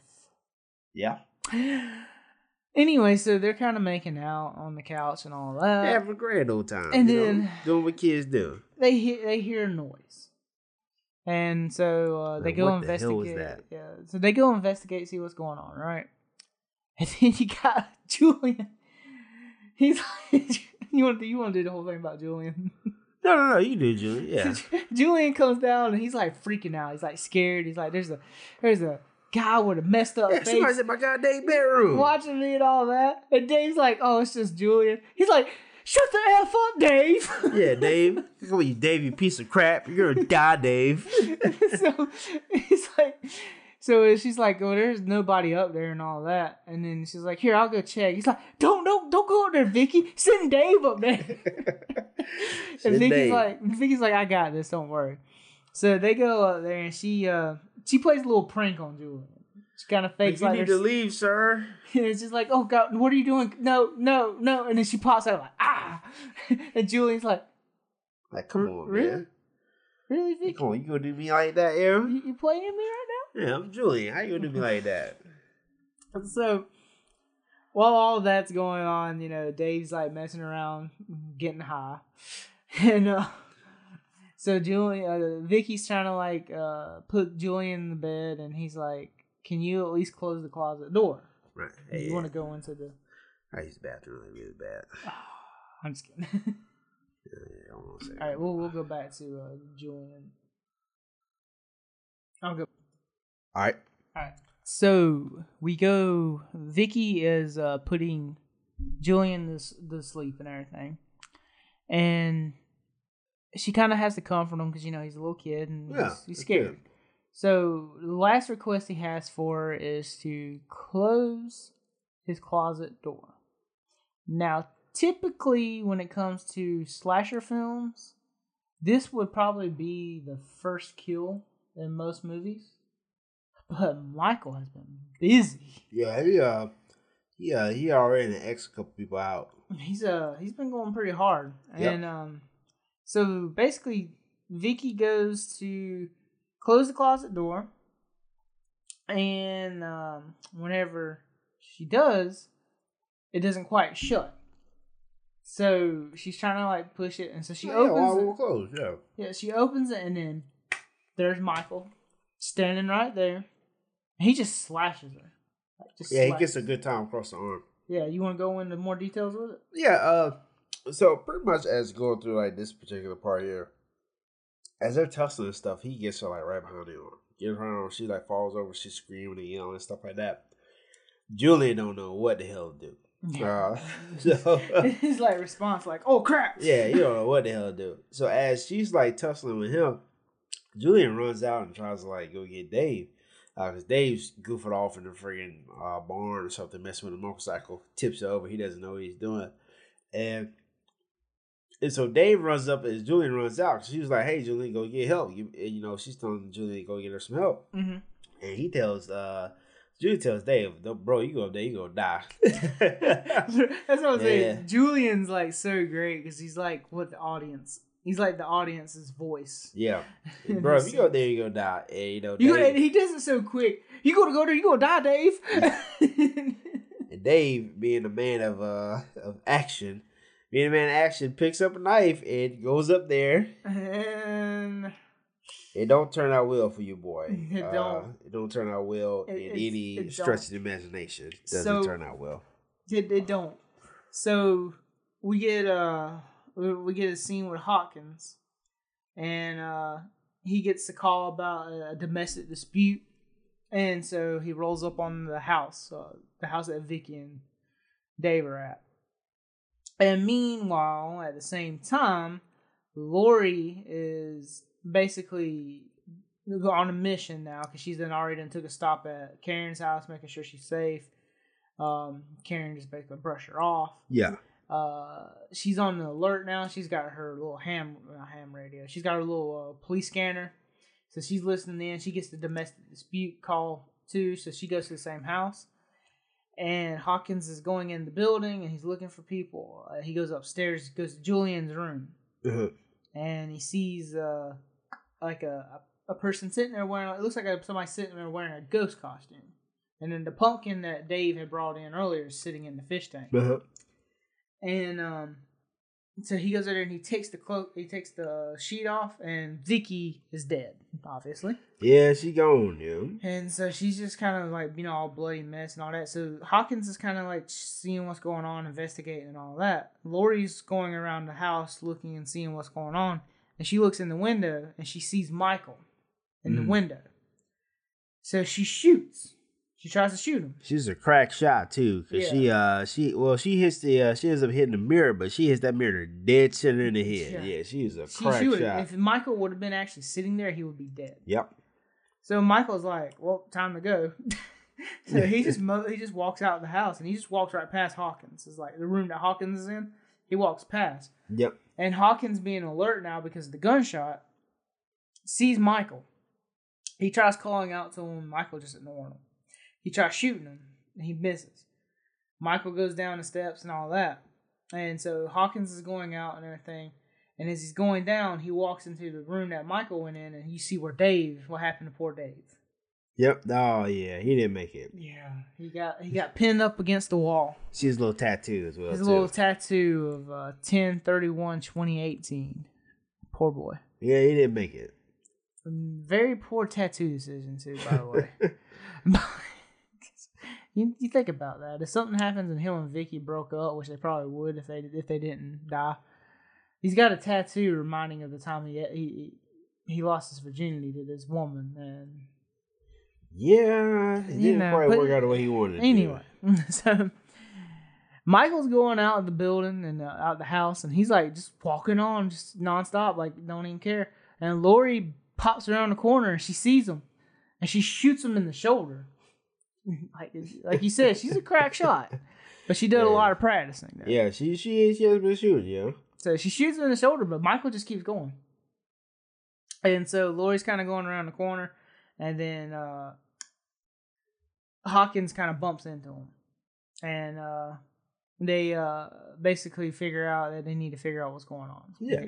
So they get to the scene, they're cleaning up everything and all that, and then you got uh, Sartain's awake. Uh, he's there to help them figure out what's going on. So him and Hawkins goes out to go look for uh some help and all that. Laurie's trying to like get she's gonna go get her family and takes her to her house. Yeah, they're just trying to all like meet up. She's basically trying to get everything straight. She's wanting to Straighten protect her numbers, family. yeah. They still haven't heard anything from Allison, so they're basically the cops are looking for Allison right now because they can't get a hold of her because of her phone. Because of what Cameron did. Yeah, throw. Yeah, once again, you're in a toxic relationship if somebody throws your phone in a cheese dip. And then, and because because he is mad at you because you're mad at him for kissing another Yeah. girl. exactly. Who throws phone in cheese dip? Exactly. That's that's grounds for like you know Divorce. get punched in your nose. if they were married, they would be divorced right Throw now. my phone in cheese dip Don't you dare. right there in the bridge of your nose where I'm placing my fist. Exactly. So- Anyway, so Allison and Oscar are walking down the road away from the party. And Oscar's like, you know, giving that whole you deserve so much better, Allison. Blah blah speech, you know, you know where this is going. yeah, of course. So uh he's like he sees the cops in the background and he's like he's got a like a whole ton of beer.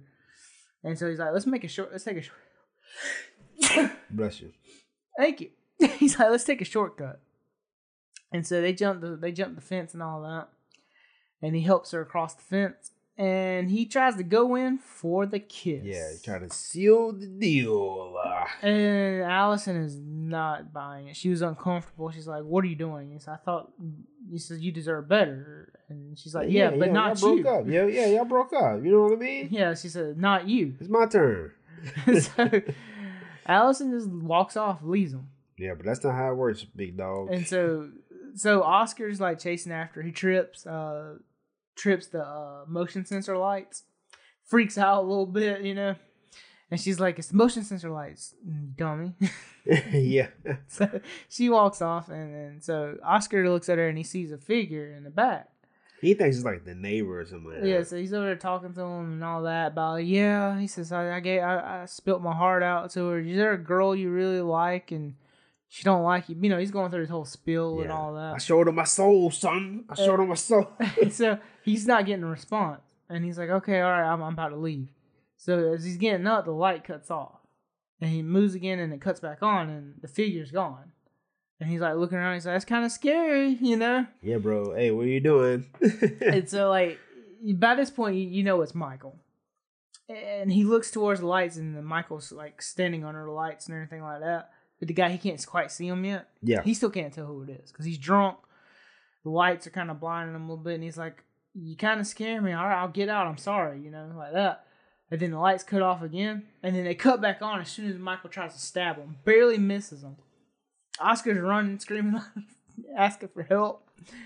And uh, he's trying to hop the fence and he can't do it because his costume gets caught. Yep. No, the old Uh, Vlad, old gets Vlad the. Impaler. Yeah, Vlad gets impaled. because michael just casually strolls up to him and just cuts stabs him in the back Yeah, So um, Allison, hearing the scream, she comes back to see what's going on, and she sees uh, Oscar's. Uh, when the lights come back on, Oscar's dead. yeah. He's just yeah, he's His, just done. his face is actually that's really neat that you mentioned the uh, the Impaler because his Yeah, he's on is, the impale there on spikes. and his head's actually through the spike too. Yep. Just like that. That's actually really neat. I didn't even think about that.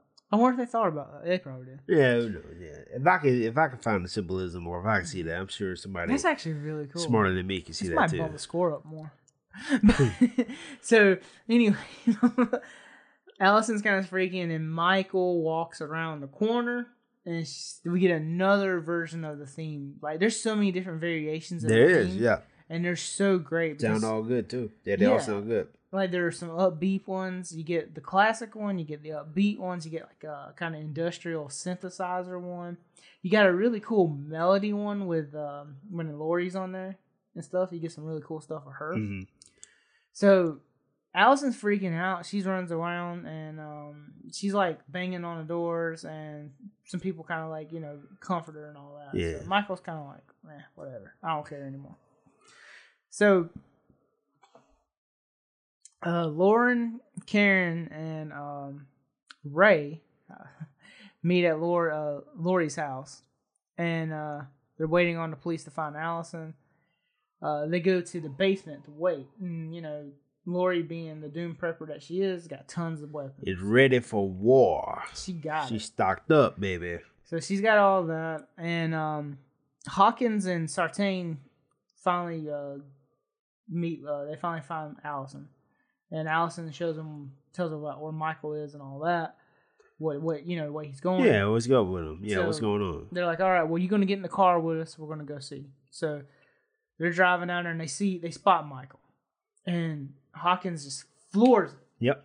Just nails him. smashes Just Michael. nails him. thinking he's got him. You know, think he's got him killed.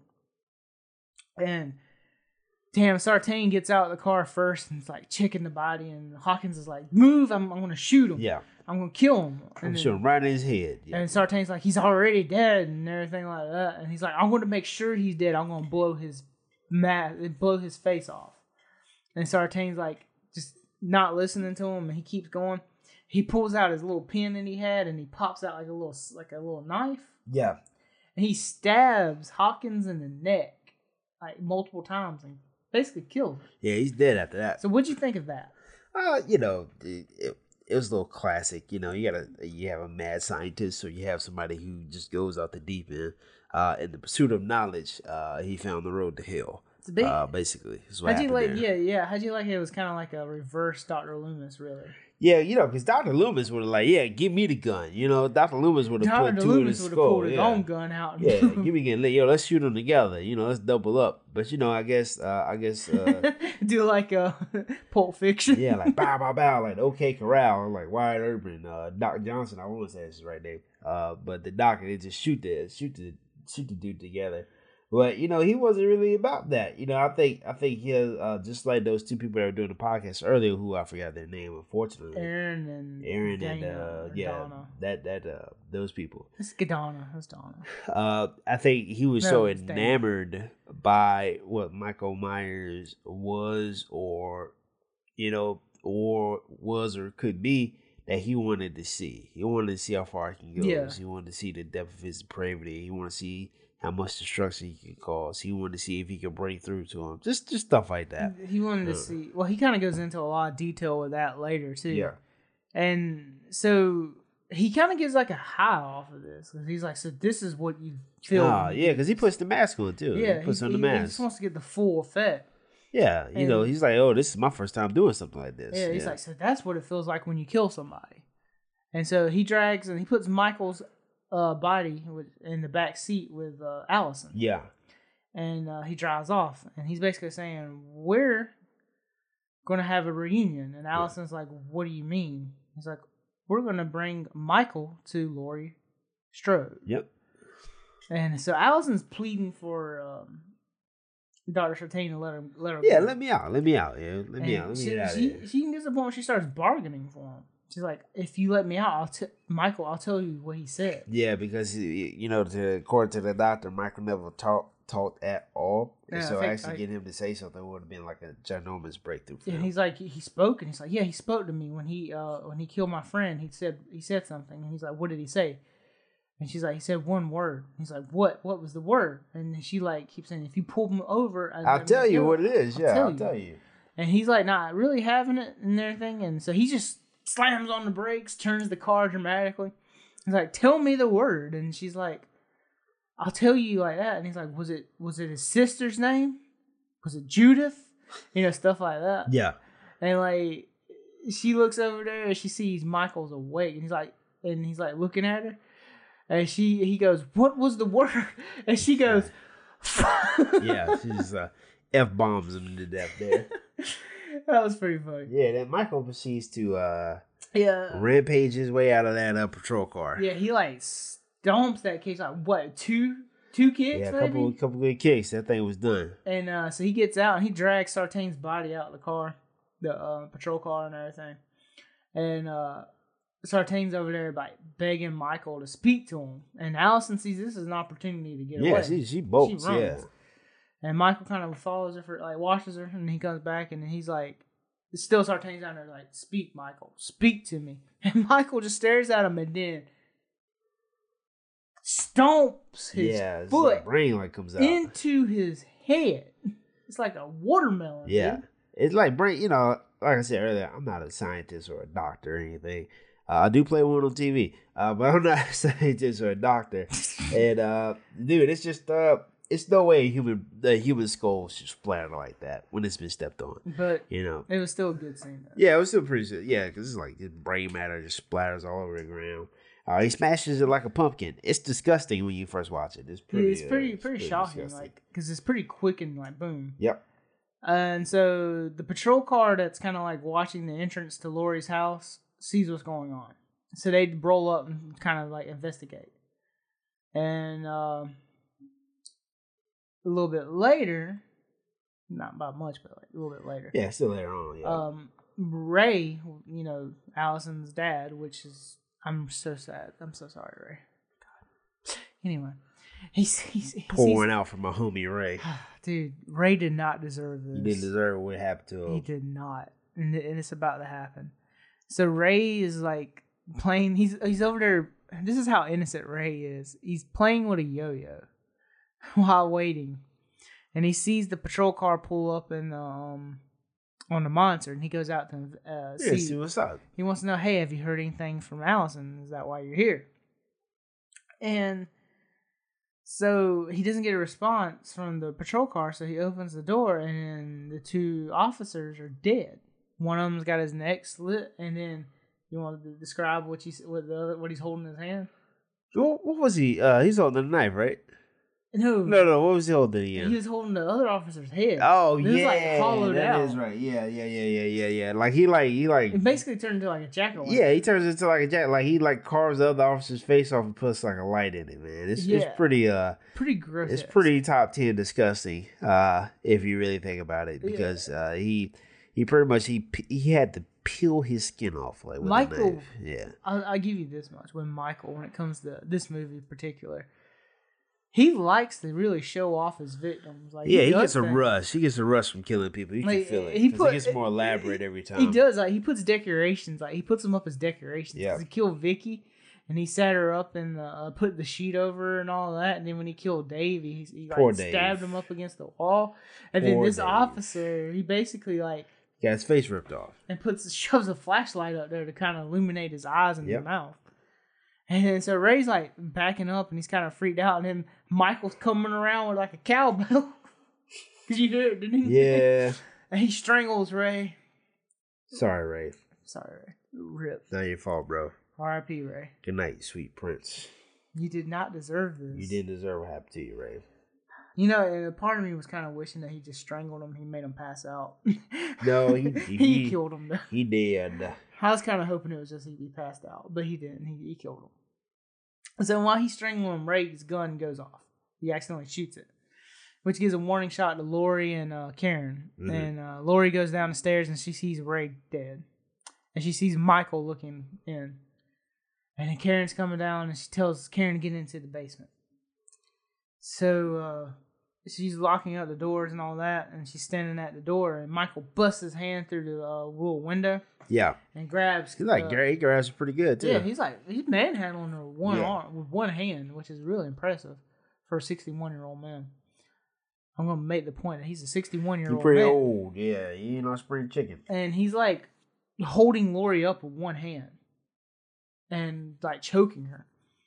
And so she's like got her gun and she's trying to get a trying to she's basically she actually has a good shot to actually shoot him in the head. Yeah. So that's what she's trying to do. She's trying to shoot him with her gun. Yeah, so I angle it behind her. And then he he lets go and he grabs the gun and try to get it out of his hand. And while he's doing that, she blows off two of his fingers. Yeah, that some bitch said something there. Assuming that SOB said something there. You know, his He's like, "Oh." yeah, I bet you talk now, homie. And so uh, Laurie goes to check on Karen to make sure she's all right, and goes down there in the basement and everything.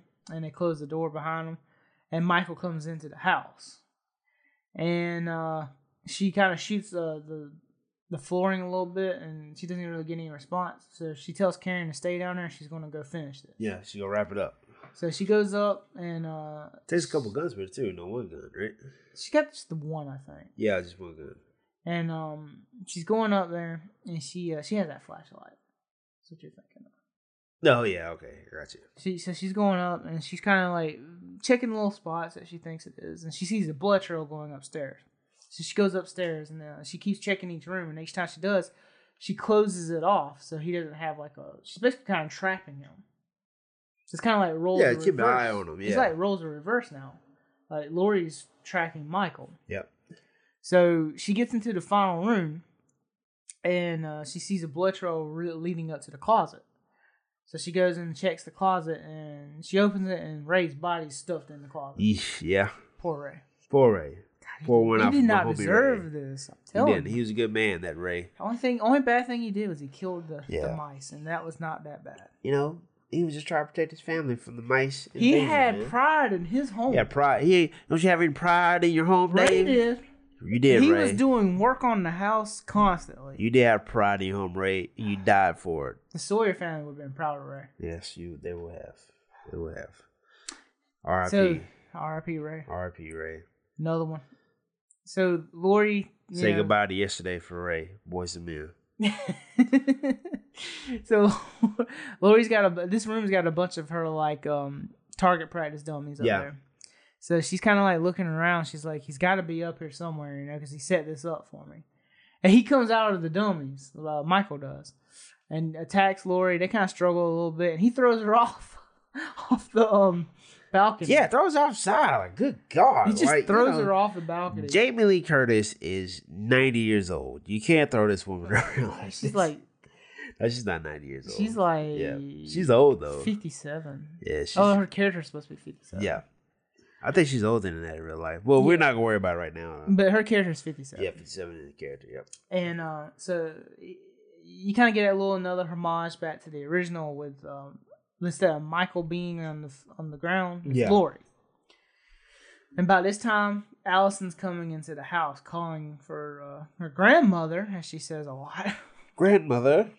Who says that in America? Grand grandmother, there's a maniac trying to grandmother, kill me. Grandmother, I have been running for days, and I have now just found your house. grandmother. grandmother, please protect me from the boogeyman. Why do I have the scarlet letter, grandmother? I am not a whore. Scarlet letter. Oh gosh, you know. No, she's not because she told you know she is not a whore. Uh, but if she did give Buddy, She would be dead. Yeah, you know, She would have died. if she didn't protect her, uh, her um, I don't want to say this. Uh, you can't say chastity. Yeah, you, Uh, can. you can't say chastity. You- If she didn't, can pr- say chastity. you know, if she wasn't selective with her goods, she would have died. She was selective. She she held out. She didn't just give it away. The she virgin. exactly. She's the virgin Chad. she might not even be a virgin. She could have maybe have sex with the other guy, you know, but it I was highly doubt that. it was her right not to have sex with his best friend. Count Dracula was not doing it good on. He wasn't putting the moves on her like he thought. Well, he you was. know. he thought he was, but he wasn't. I mean, Mixed signals. the grand scheme of things, if you're dressed up in a Count Dracula outfit and you're not pulling them left and right, that's your fault You're you're failing. because you're doing half the life. Because you know that's how you know I can't find a woman in America who doesn't want a guy dressed up as uh, Count Dra- Count Dracula or excuse me in my case uh Blacula uh black exploitation movie film actually really great. Um vampire uh turned uh a Zulu prince turned into a vampire by Count Dracula in prison for years. Uh had an afro which is pretty cool. Uh, we, okay we're getting off rails you know. Very much. So anyway, Allison comes into the house, and uh, as she's like calling out for her mom, um, her mom and her grandma, Michael turns away for a second because you know, little girl calling. He's like, "What the heck," you know? and Yeah. so he, he looks back down, and Laurie's gone. He's like, "Oh, that's what it feels like." that's what it feels like. You know? yeah so, so he goes downstairs, and you know, uh, Allison pulls. Uh, I mean, Karen pulls Allison into the basement with her, and Michael figures out where they're at. So uh, he figures out that the entrance is that little like island in the middle of the um the the kitchen. So he's over there ripping it off. Like he's about to rip rip the thing off.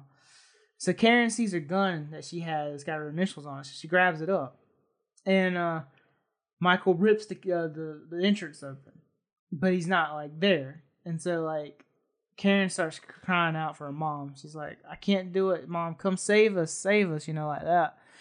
And she puts the kind of puts the gun down and everything. And Allison's over here like freaking out. It's like, you know, you feel like this is it, you know. yeah exactly And then Michael walks in the view, and then Karen it's like, "Got you," and shoots him in the neck. And then immediately I after mean, that, pops him, man. immediately after that, Laurie's like, "Happy Halloween, Michael," and runs out of the shadows. Like, uh, like I mean, like, look how fast she was running. Yeah, she was uh, she's pretty quick, man. She, and she uh, stabs him in the back and everything, and they kind of tussle a little bit. and she throws Michael down the basement. and so they, Allison and Karen get out of the basement, but uh, Karen's like the last one out, and Michael grabs him, grabs her by the leg, and she can't quite get out. And uh, they're struggling for a little bit, and Allison sees the knife on the ground, so she grabs it and she she stabs Michael a couple of times Yeah. And uh, knocks him down again. And one thing that we noticed when we were watching it, he Michael every time he does like drop down and he comes up, he kind of does like the Undertaker Yeah. rise. So I'm I'm pretty sure that the Undertaker took that from Michael. Yeah. because uh, the the dates that all this stuff came out. Gosh, you know what Michael should have had? And this is off topic. I'm gonna let you get back to it. He should have had Paul Bearer with him. Michael Myers, That would you have been good. can't run, Laurie. Technically, technically, in a way, Sartain was kind of like that. Undertaker. in the hill, in the cell, you're gonna. I can't even do it. I can't. I can't do it. I Oh my can't do it. god, your sinuses are killing you. Uh, R.I.P. Uh, Paul Bearer. Good man. yes. That Paul Bearer. Oh my god. Good man. So, anyway, they're all like uh, the girls are all up on top, and Michael's still in the basement. And then Karen pulls a lever, and it causes like these like uh points to pop out, and basically like entrap Michael. He yeah, like a, like bars. Uh, yeah, so to speak. Yeah, so he just stands there and looks at them, and they're standing there looking at him. And then Laurie hits these like things. It's got like um heat and coals popping up, Mhm. and it's like it's like throughout gas. the entirety of the house, right? Yeah, it's like not just in one area. It's like all over. Like you, yeah, like you said, all over. So there's like like little pipeline, gas lines, uh, gas popping out.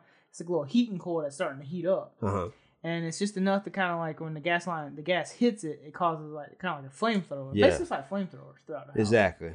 And so it starts causing the catching the house on fire. And Laurie throws like one of those like um what do you call those? The little rescue lighter things. A flare. A flare. Yeah. Why can't I think of that name? Yeah. it when I was writing this. Anyway, so she throws the flare down there, and it kind of catches the whole all the gas on the bottom on fire, and she's like, like burn. I think she's like burning hell or something like that. You know, some Yeah. typical thing. Yeah, Yeah, some uh, some cliche, some cliche line. Yeah. line. And so they leave the house, and Michael's just staring at them still. And uh, they go out the house and they flag down a truck, and they get in the back of the truck and they drive off. And well, Allison's still holding the knife, and it kind of zooms in on the knife. Not sure what they're kind of implying with that. Well, I guess we'll see what happens in Halloween Yeah, Kills. exactly. But you didn't see this at the end credits, though. After all the credits are over you hear Michael's breathing. So it implies that he's still alive. Which you know. Which, I mean, we're getting two more movies. Yeah, so that's correct. That's we kind of knew that. That's correct. So overall, Matt, what'd you think? Okay, uh, so I thought, you know, I remember us having a conversation about I absolutely hated the first Halloween. Yeah. Halloween, excuse me, I absolutely hated it, and you know that's still, true. You're still a terrible person. Eh, okay, I'm fine with that. I'm fine. I could be a terrible person. I'm okay. You know, Absolutely. I'm okay with that. You can hate me. You know, Nas made a song about that. Uh, you can hate me, and uh, yeah, we won't get into that. Yeah. Uh, Absolutely terrible. So, um, I actually really like this one. Uh, I know it's a horror movie. I, the, my only gripe was that the number of kills in here were just over the top. It's uh, actually three times as many kills as the Yeah, original. It's so over the top, and I know it's, I know it's a horror movie, and there has to be a good kill ratio for everything to still feel scary. I feel like they were killing so many people. See, that some of these was- kills were actually really brutal. Yeah, they were they're very brutal. Like that dude, like his, you know, you, you kill the kid. The dude's got like an L shape. You skin a dude's face off. Uh, he rips Uh, the guy's uh, teeth out. pin a dude against he, the wall. he beats the crap out of that yeah, one mechanic. He beats the crap out of the guy. Like That- he that's beat him still funny to me. hammer. That, watching that. You know what I mean? Yeah. Like there were there were Strangles old girl. there were so many kills in it that I became numb to the killing. You just kind of expecting him after a Yeah, while. all right, who's gonna die next? and, yeah, and weirdly enough, the final kill in the movie was the least graphic. yeah. Now that you think about it, yeah, yeah. No. Ray got, well, you know, Ray he got choked better. out. Yeah, he got got choked choked out. At He- least he, he- didn't he die. He says his brain didn't get mushed in, you know, like the other guy. There's still a possibility Ray could come back. Yeah, he's dead.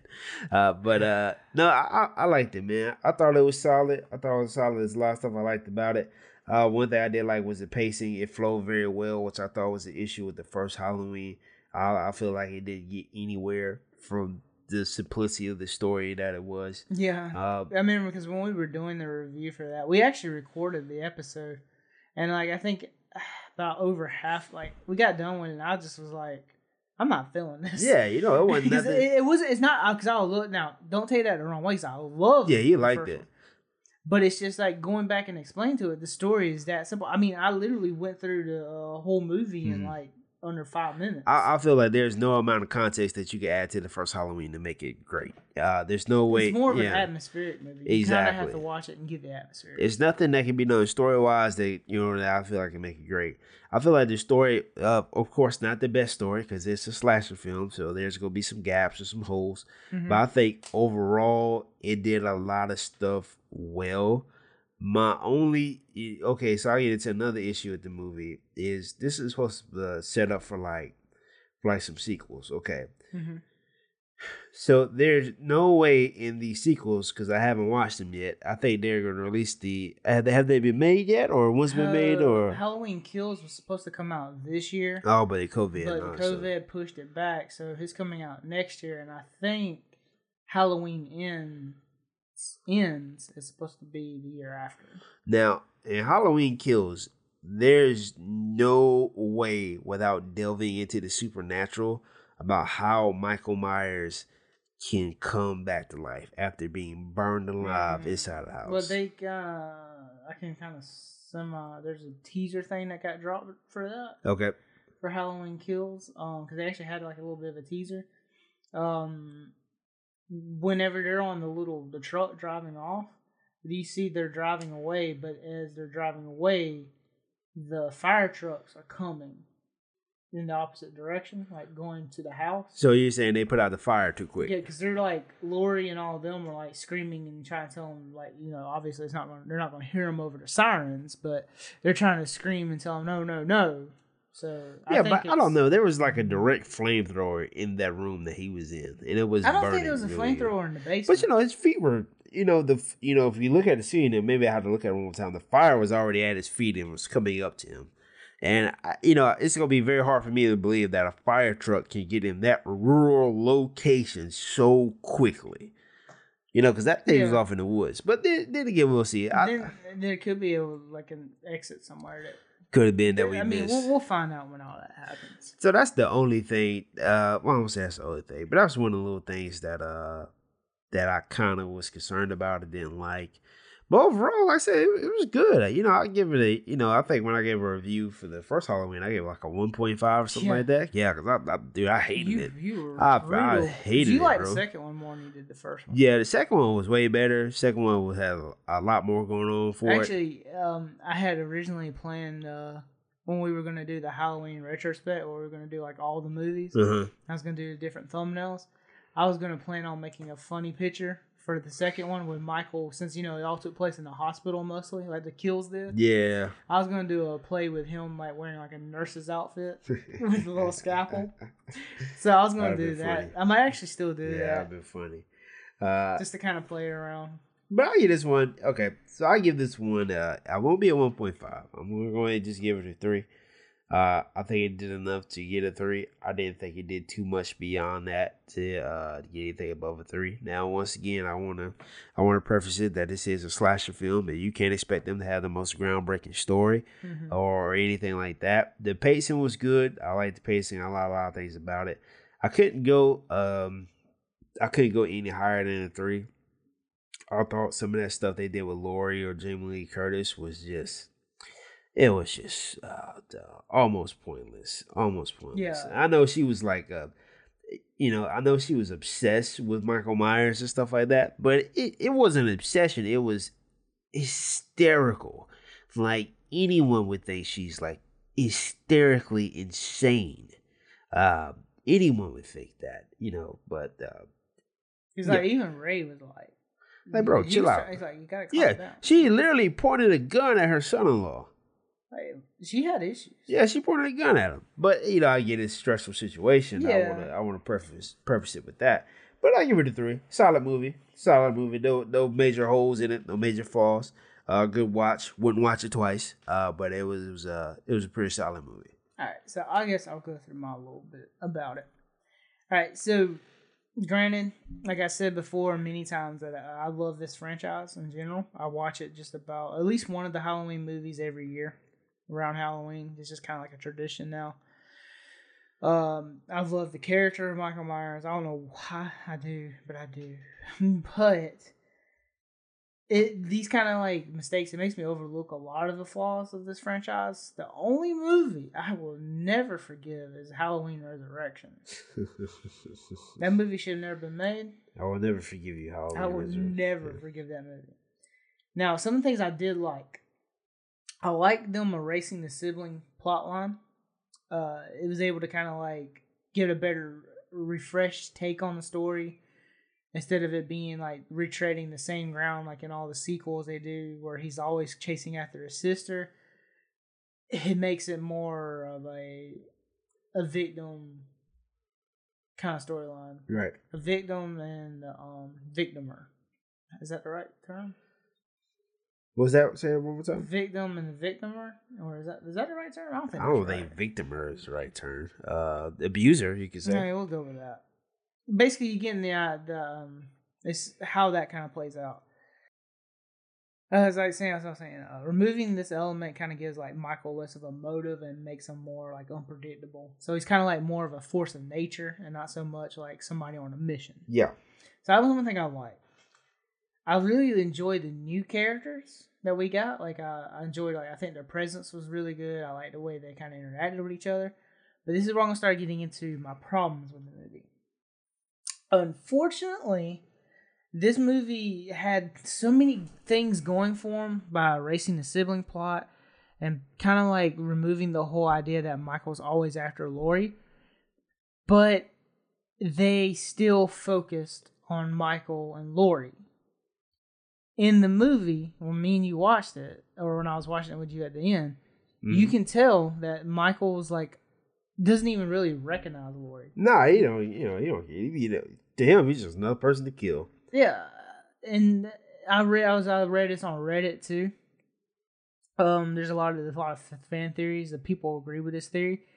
Is that realistically the only reason why Michael and Laurie even crossed paths again was because everybody else was so obsessed with putting these two people together. Yeah, like because they had up. their own agenda. And Michael was just out here having the time of his life, Yeah, he's just, man, he's having fun, man. And so you got all these new characters that I actually really enjoyed. Like I enjoyed Vicky, I enjoyed Dave, I enjoyed the whole thing between Allison and Cameron. But the only downside with Allison. Allison is a character that was kind of intended to be like the new Laurie, like the new the final girl. Yeah, But she's more of like um, used as a prop to just propel the story. that is it. Yeah, it's Like, just kind of yeah propped up. Yeah, she's just there to establish the new characters, and she's the only only reason why uh she's even in the final part of the movie is because she's witnesses Michael kill her friend, and then that's how they find Michael, and then they bring him back to Laurie. So they spend too much time like trying to get away from Laurie, Yeah, and but they, they keep they bring it right back to her. yeah, right back. So I really wasn't a big fan of that. Uh, I feel like they that was a waste of potential to kind of get away from that.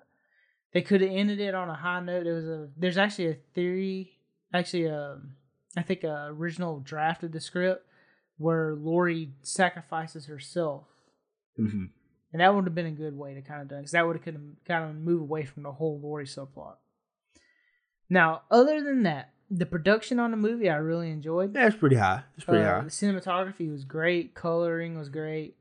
Uh, the actions, I, I think, like uh, the way everything was kind of blocked out and paced and everything. Pacing was wonderful, actually. Um, some of the characters, like no I feel like they wasted so much time on these two podcasters that they were so irrelevant after the halfway part. Yeah, I think uh, I think they're just introduced. Um, they're introduced as a spark, like to spark Michael Myers again, Mm-hmm. and then to um to stop them from being annoying because I think that's the path that they were headed down. Uh, they will end up being like just overly annoying. They just Yeah. like So let's they just got get rid rid of them Yeah, quick. let's get rid of them. This is not let's not waste any more plot time on these guys, which is which is great actually. I, I do commend them for that, which is uh, which That, that was smart really, thing. that was really well done.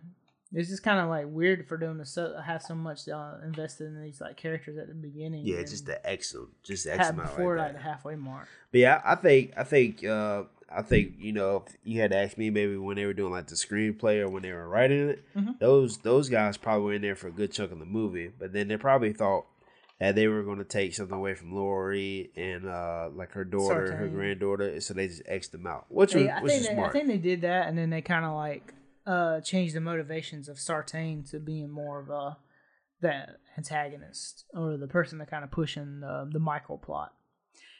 So I feel like maybe the, the this is just my theory is the original like you were saying the original draft probably had them a bigger role and it might have been their reasoning for them to get Laurie and Michael together, yeah, but them getting axed off because they probably like you said it's probably annoying. yeah, they probably just end up being like so annoying. That's probably why they end up getting rid of them. and then that would have been like the biggest like critical flaw of this movie was people like those podcasters are why the reason why Michael did what he did Mhm. instead of having like a doctor who was like the reverse Doctor Loomis.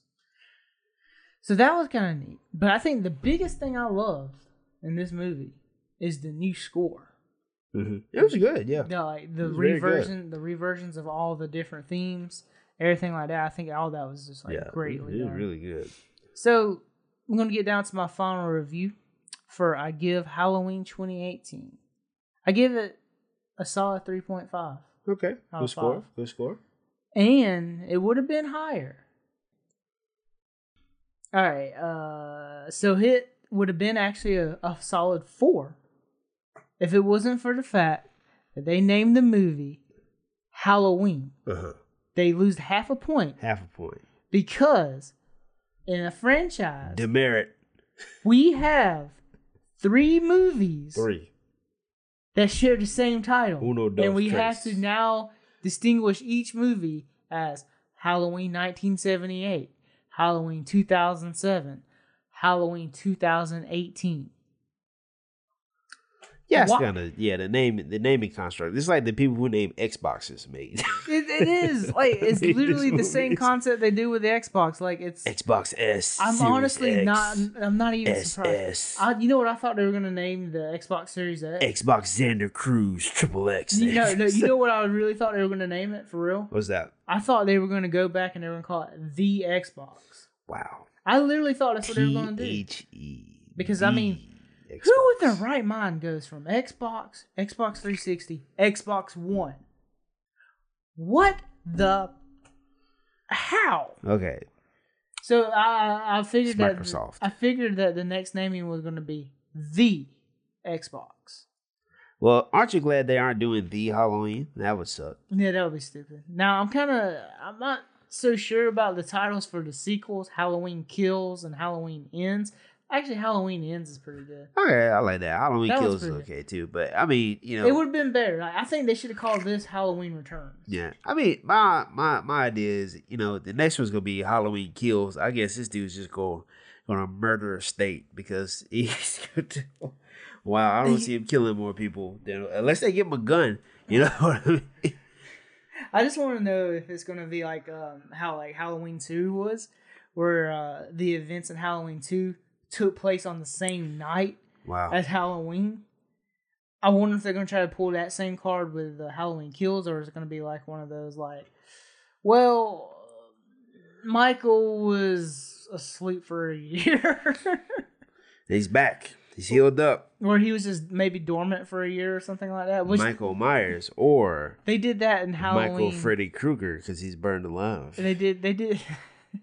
they did that plot in Halloween four to five though, because he got shot and then he passes out, and then the next movie was filmed the year after, and so to have it a different night but still Halloween, they made they had Michael go down like a river thing, a creek, and get found by a guy, but he's like too weak.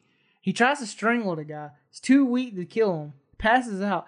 So my thing is, guy saves Michael. He tries to kill the Michael tries to kill the guy, and then for a whole year, this guy's taking care of Michael, but the guy that tried to kill him. Anyway, that's that's that's the only part about that's no. There's a lot of things I don't like about five. Five's pretty cool though. I like it, but it's, mm, we're not gonna get into that. Okay.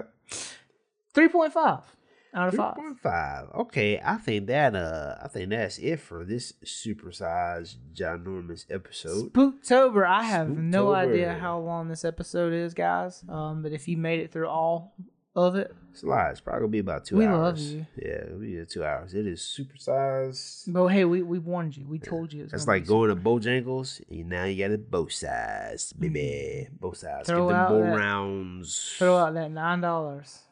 So, uh, so guys, that that's pretty much it for Spooktober. Uh, the plan right now is to do some um mafia movies at the beginning of next month, November. uh, November. Uh, we we're actually going to get you like a detailed list for that. Uh, on November first, well, maybe not November first. Maybe this is the first episode of November. We're going to kick off our very first giveaway. Uh, we're gonna have uh, one to two gift cards, hopefully some merch, and you may even get a signed item from yours truly, or the excuse me, us truly. I don't know how you properly say that. Uh, from the uh, from the team here at Cinema Yours Zone. truly, the team, The yeah, the team here the at Cinema team, at the whole, the whole gang, yeah, the dynamic all both duo. of us, two Batmans, uh, two Batmans, all Knight. both of us. Michael Keaton, uh, Val Kilmer. I'm Val Kilmer. Uh, Yeah, you can be Val Kilmer. I'm Yes. definitely Michael Keaton. Val Kilmer. Yes, love that man. Uh, so uh, that's that's pretty much the plan for November. Stay tuned for the details on that. Uh, now you know since we've been uh doing this for a while, now it's time for us to expand and grow. So guys, remember We just got bought by Disney. No, we we did not. Uh, but if somebody wants to give me a bill, you can have it. you can have. Uh, but uh, wherever you're listening to this podcast on, like, subscribe. If you're listening on iTunes, please leave us a review. Uh, that would be great. That would be awesome. That will help us a lot as far as growing. hmm And remember to share this with your friends. Let them know, and hopefully they'll like it too. And also, don't forget to follow us on Facebook Mhm. and Instagram, The gram, and Twitter. Twitter. We're on Twitter. Yeah, we're on Twitter. We're on Twitter. All Yeah. right. And Twitter uh, doesn't get as much love though, Well, we getting there. Everything grows in time. Uh, but Facebook and uh, Instagram is definitely where our, we're most prominent. right. Um, we got more of a everybody kind of follows us on there. So uh, if you haven't yet, you know, just follow. And stay tuned. You know, we got more stuff in the works. Uh, me and Ed talk about new ideas all the time. Uh, get ready for the eventual. Hopefully, it doesn't take me six months to get it ready. The YouTube channel that's happening, and uh, hopefully too, we can start our own Discord server uh, once we kind of blow up a little bit more. and a future Reddit page. future Reddit page. So hey, we, we're trying to grow. Uh, it's it's gonna be a journey. Uh, I I feel like this would be a good time to talk about it since you already been sitting here with us for two hours anyway. Yeah, Uh, I mean, if you love us, you know. yeah, so we're growing. We're, growing. We get more followers uh every week. We get more likes every week. We get more listens every week. It's slow going. It's not like we're adding like up to one hundred thousand people every week, but every little bit helps, and every little bit we get bigger and bigger. Uh, and that's just going to motivate us to provide even better content uh for you guys in the future. Uh, Definitely. so um, So we'll be dropping that mafia list pretty soon. Um, Mhm. check our Facebook and our Instagram for that. keep your eye out on it. Yeah, so we'll be giving you kind of like a. It's not going to be really like a release schedule, like what dates, but it's just we're going to give you the order of the movies that we're going to do. Yeah, yeah, we uh, you know, once again, that's all subject to change as far as which movies we want to do too. Yeah. But uh, hey, if we gotta do like maybe like this episode, we gotta do two movies in one shot to uh to meet our obligations to you guys. We got no problem in doing that either. Uh, so uh, guys, this has been a, a really long good. one. Thank you for sticking in with us. I Give us really some feedback about it. this. Yeah. If you enjoyed the double episode, let us know. If you like the mega, if you like the bow, if you like the bow size one, uh, we got the rounds for you, baby. God, I hope we don't get sued by got the bow rounds. You know, call me Jake Del Home, baby. I'll I'll uh, I'll sell some chicken. We got that large legendary sweet tea. I'll sell some shade. Home of the Cajun filet biscuit. Home of the yeah, home of the dirty the dirty rice. All right. Uh, as always, uh, that is enough goofing off for this evening. Uh, guys, once again, thank you. My name's Matt, My name's Ed. and that's a wrap.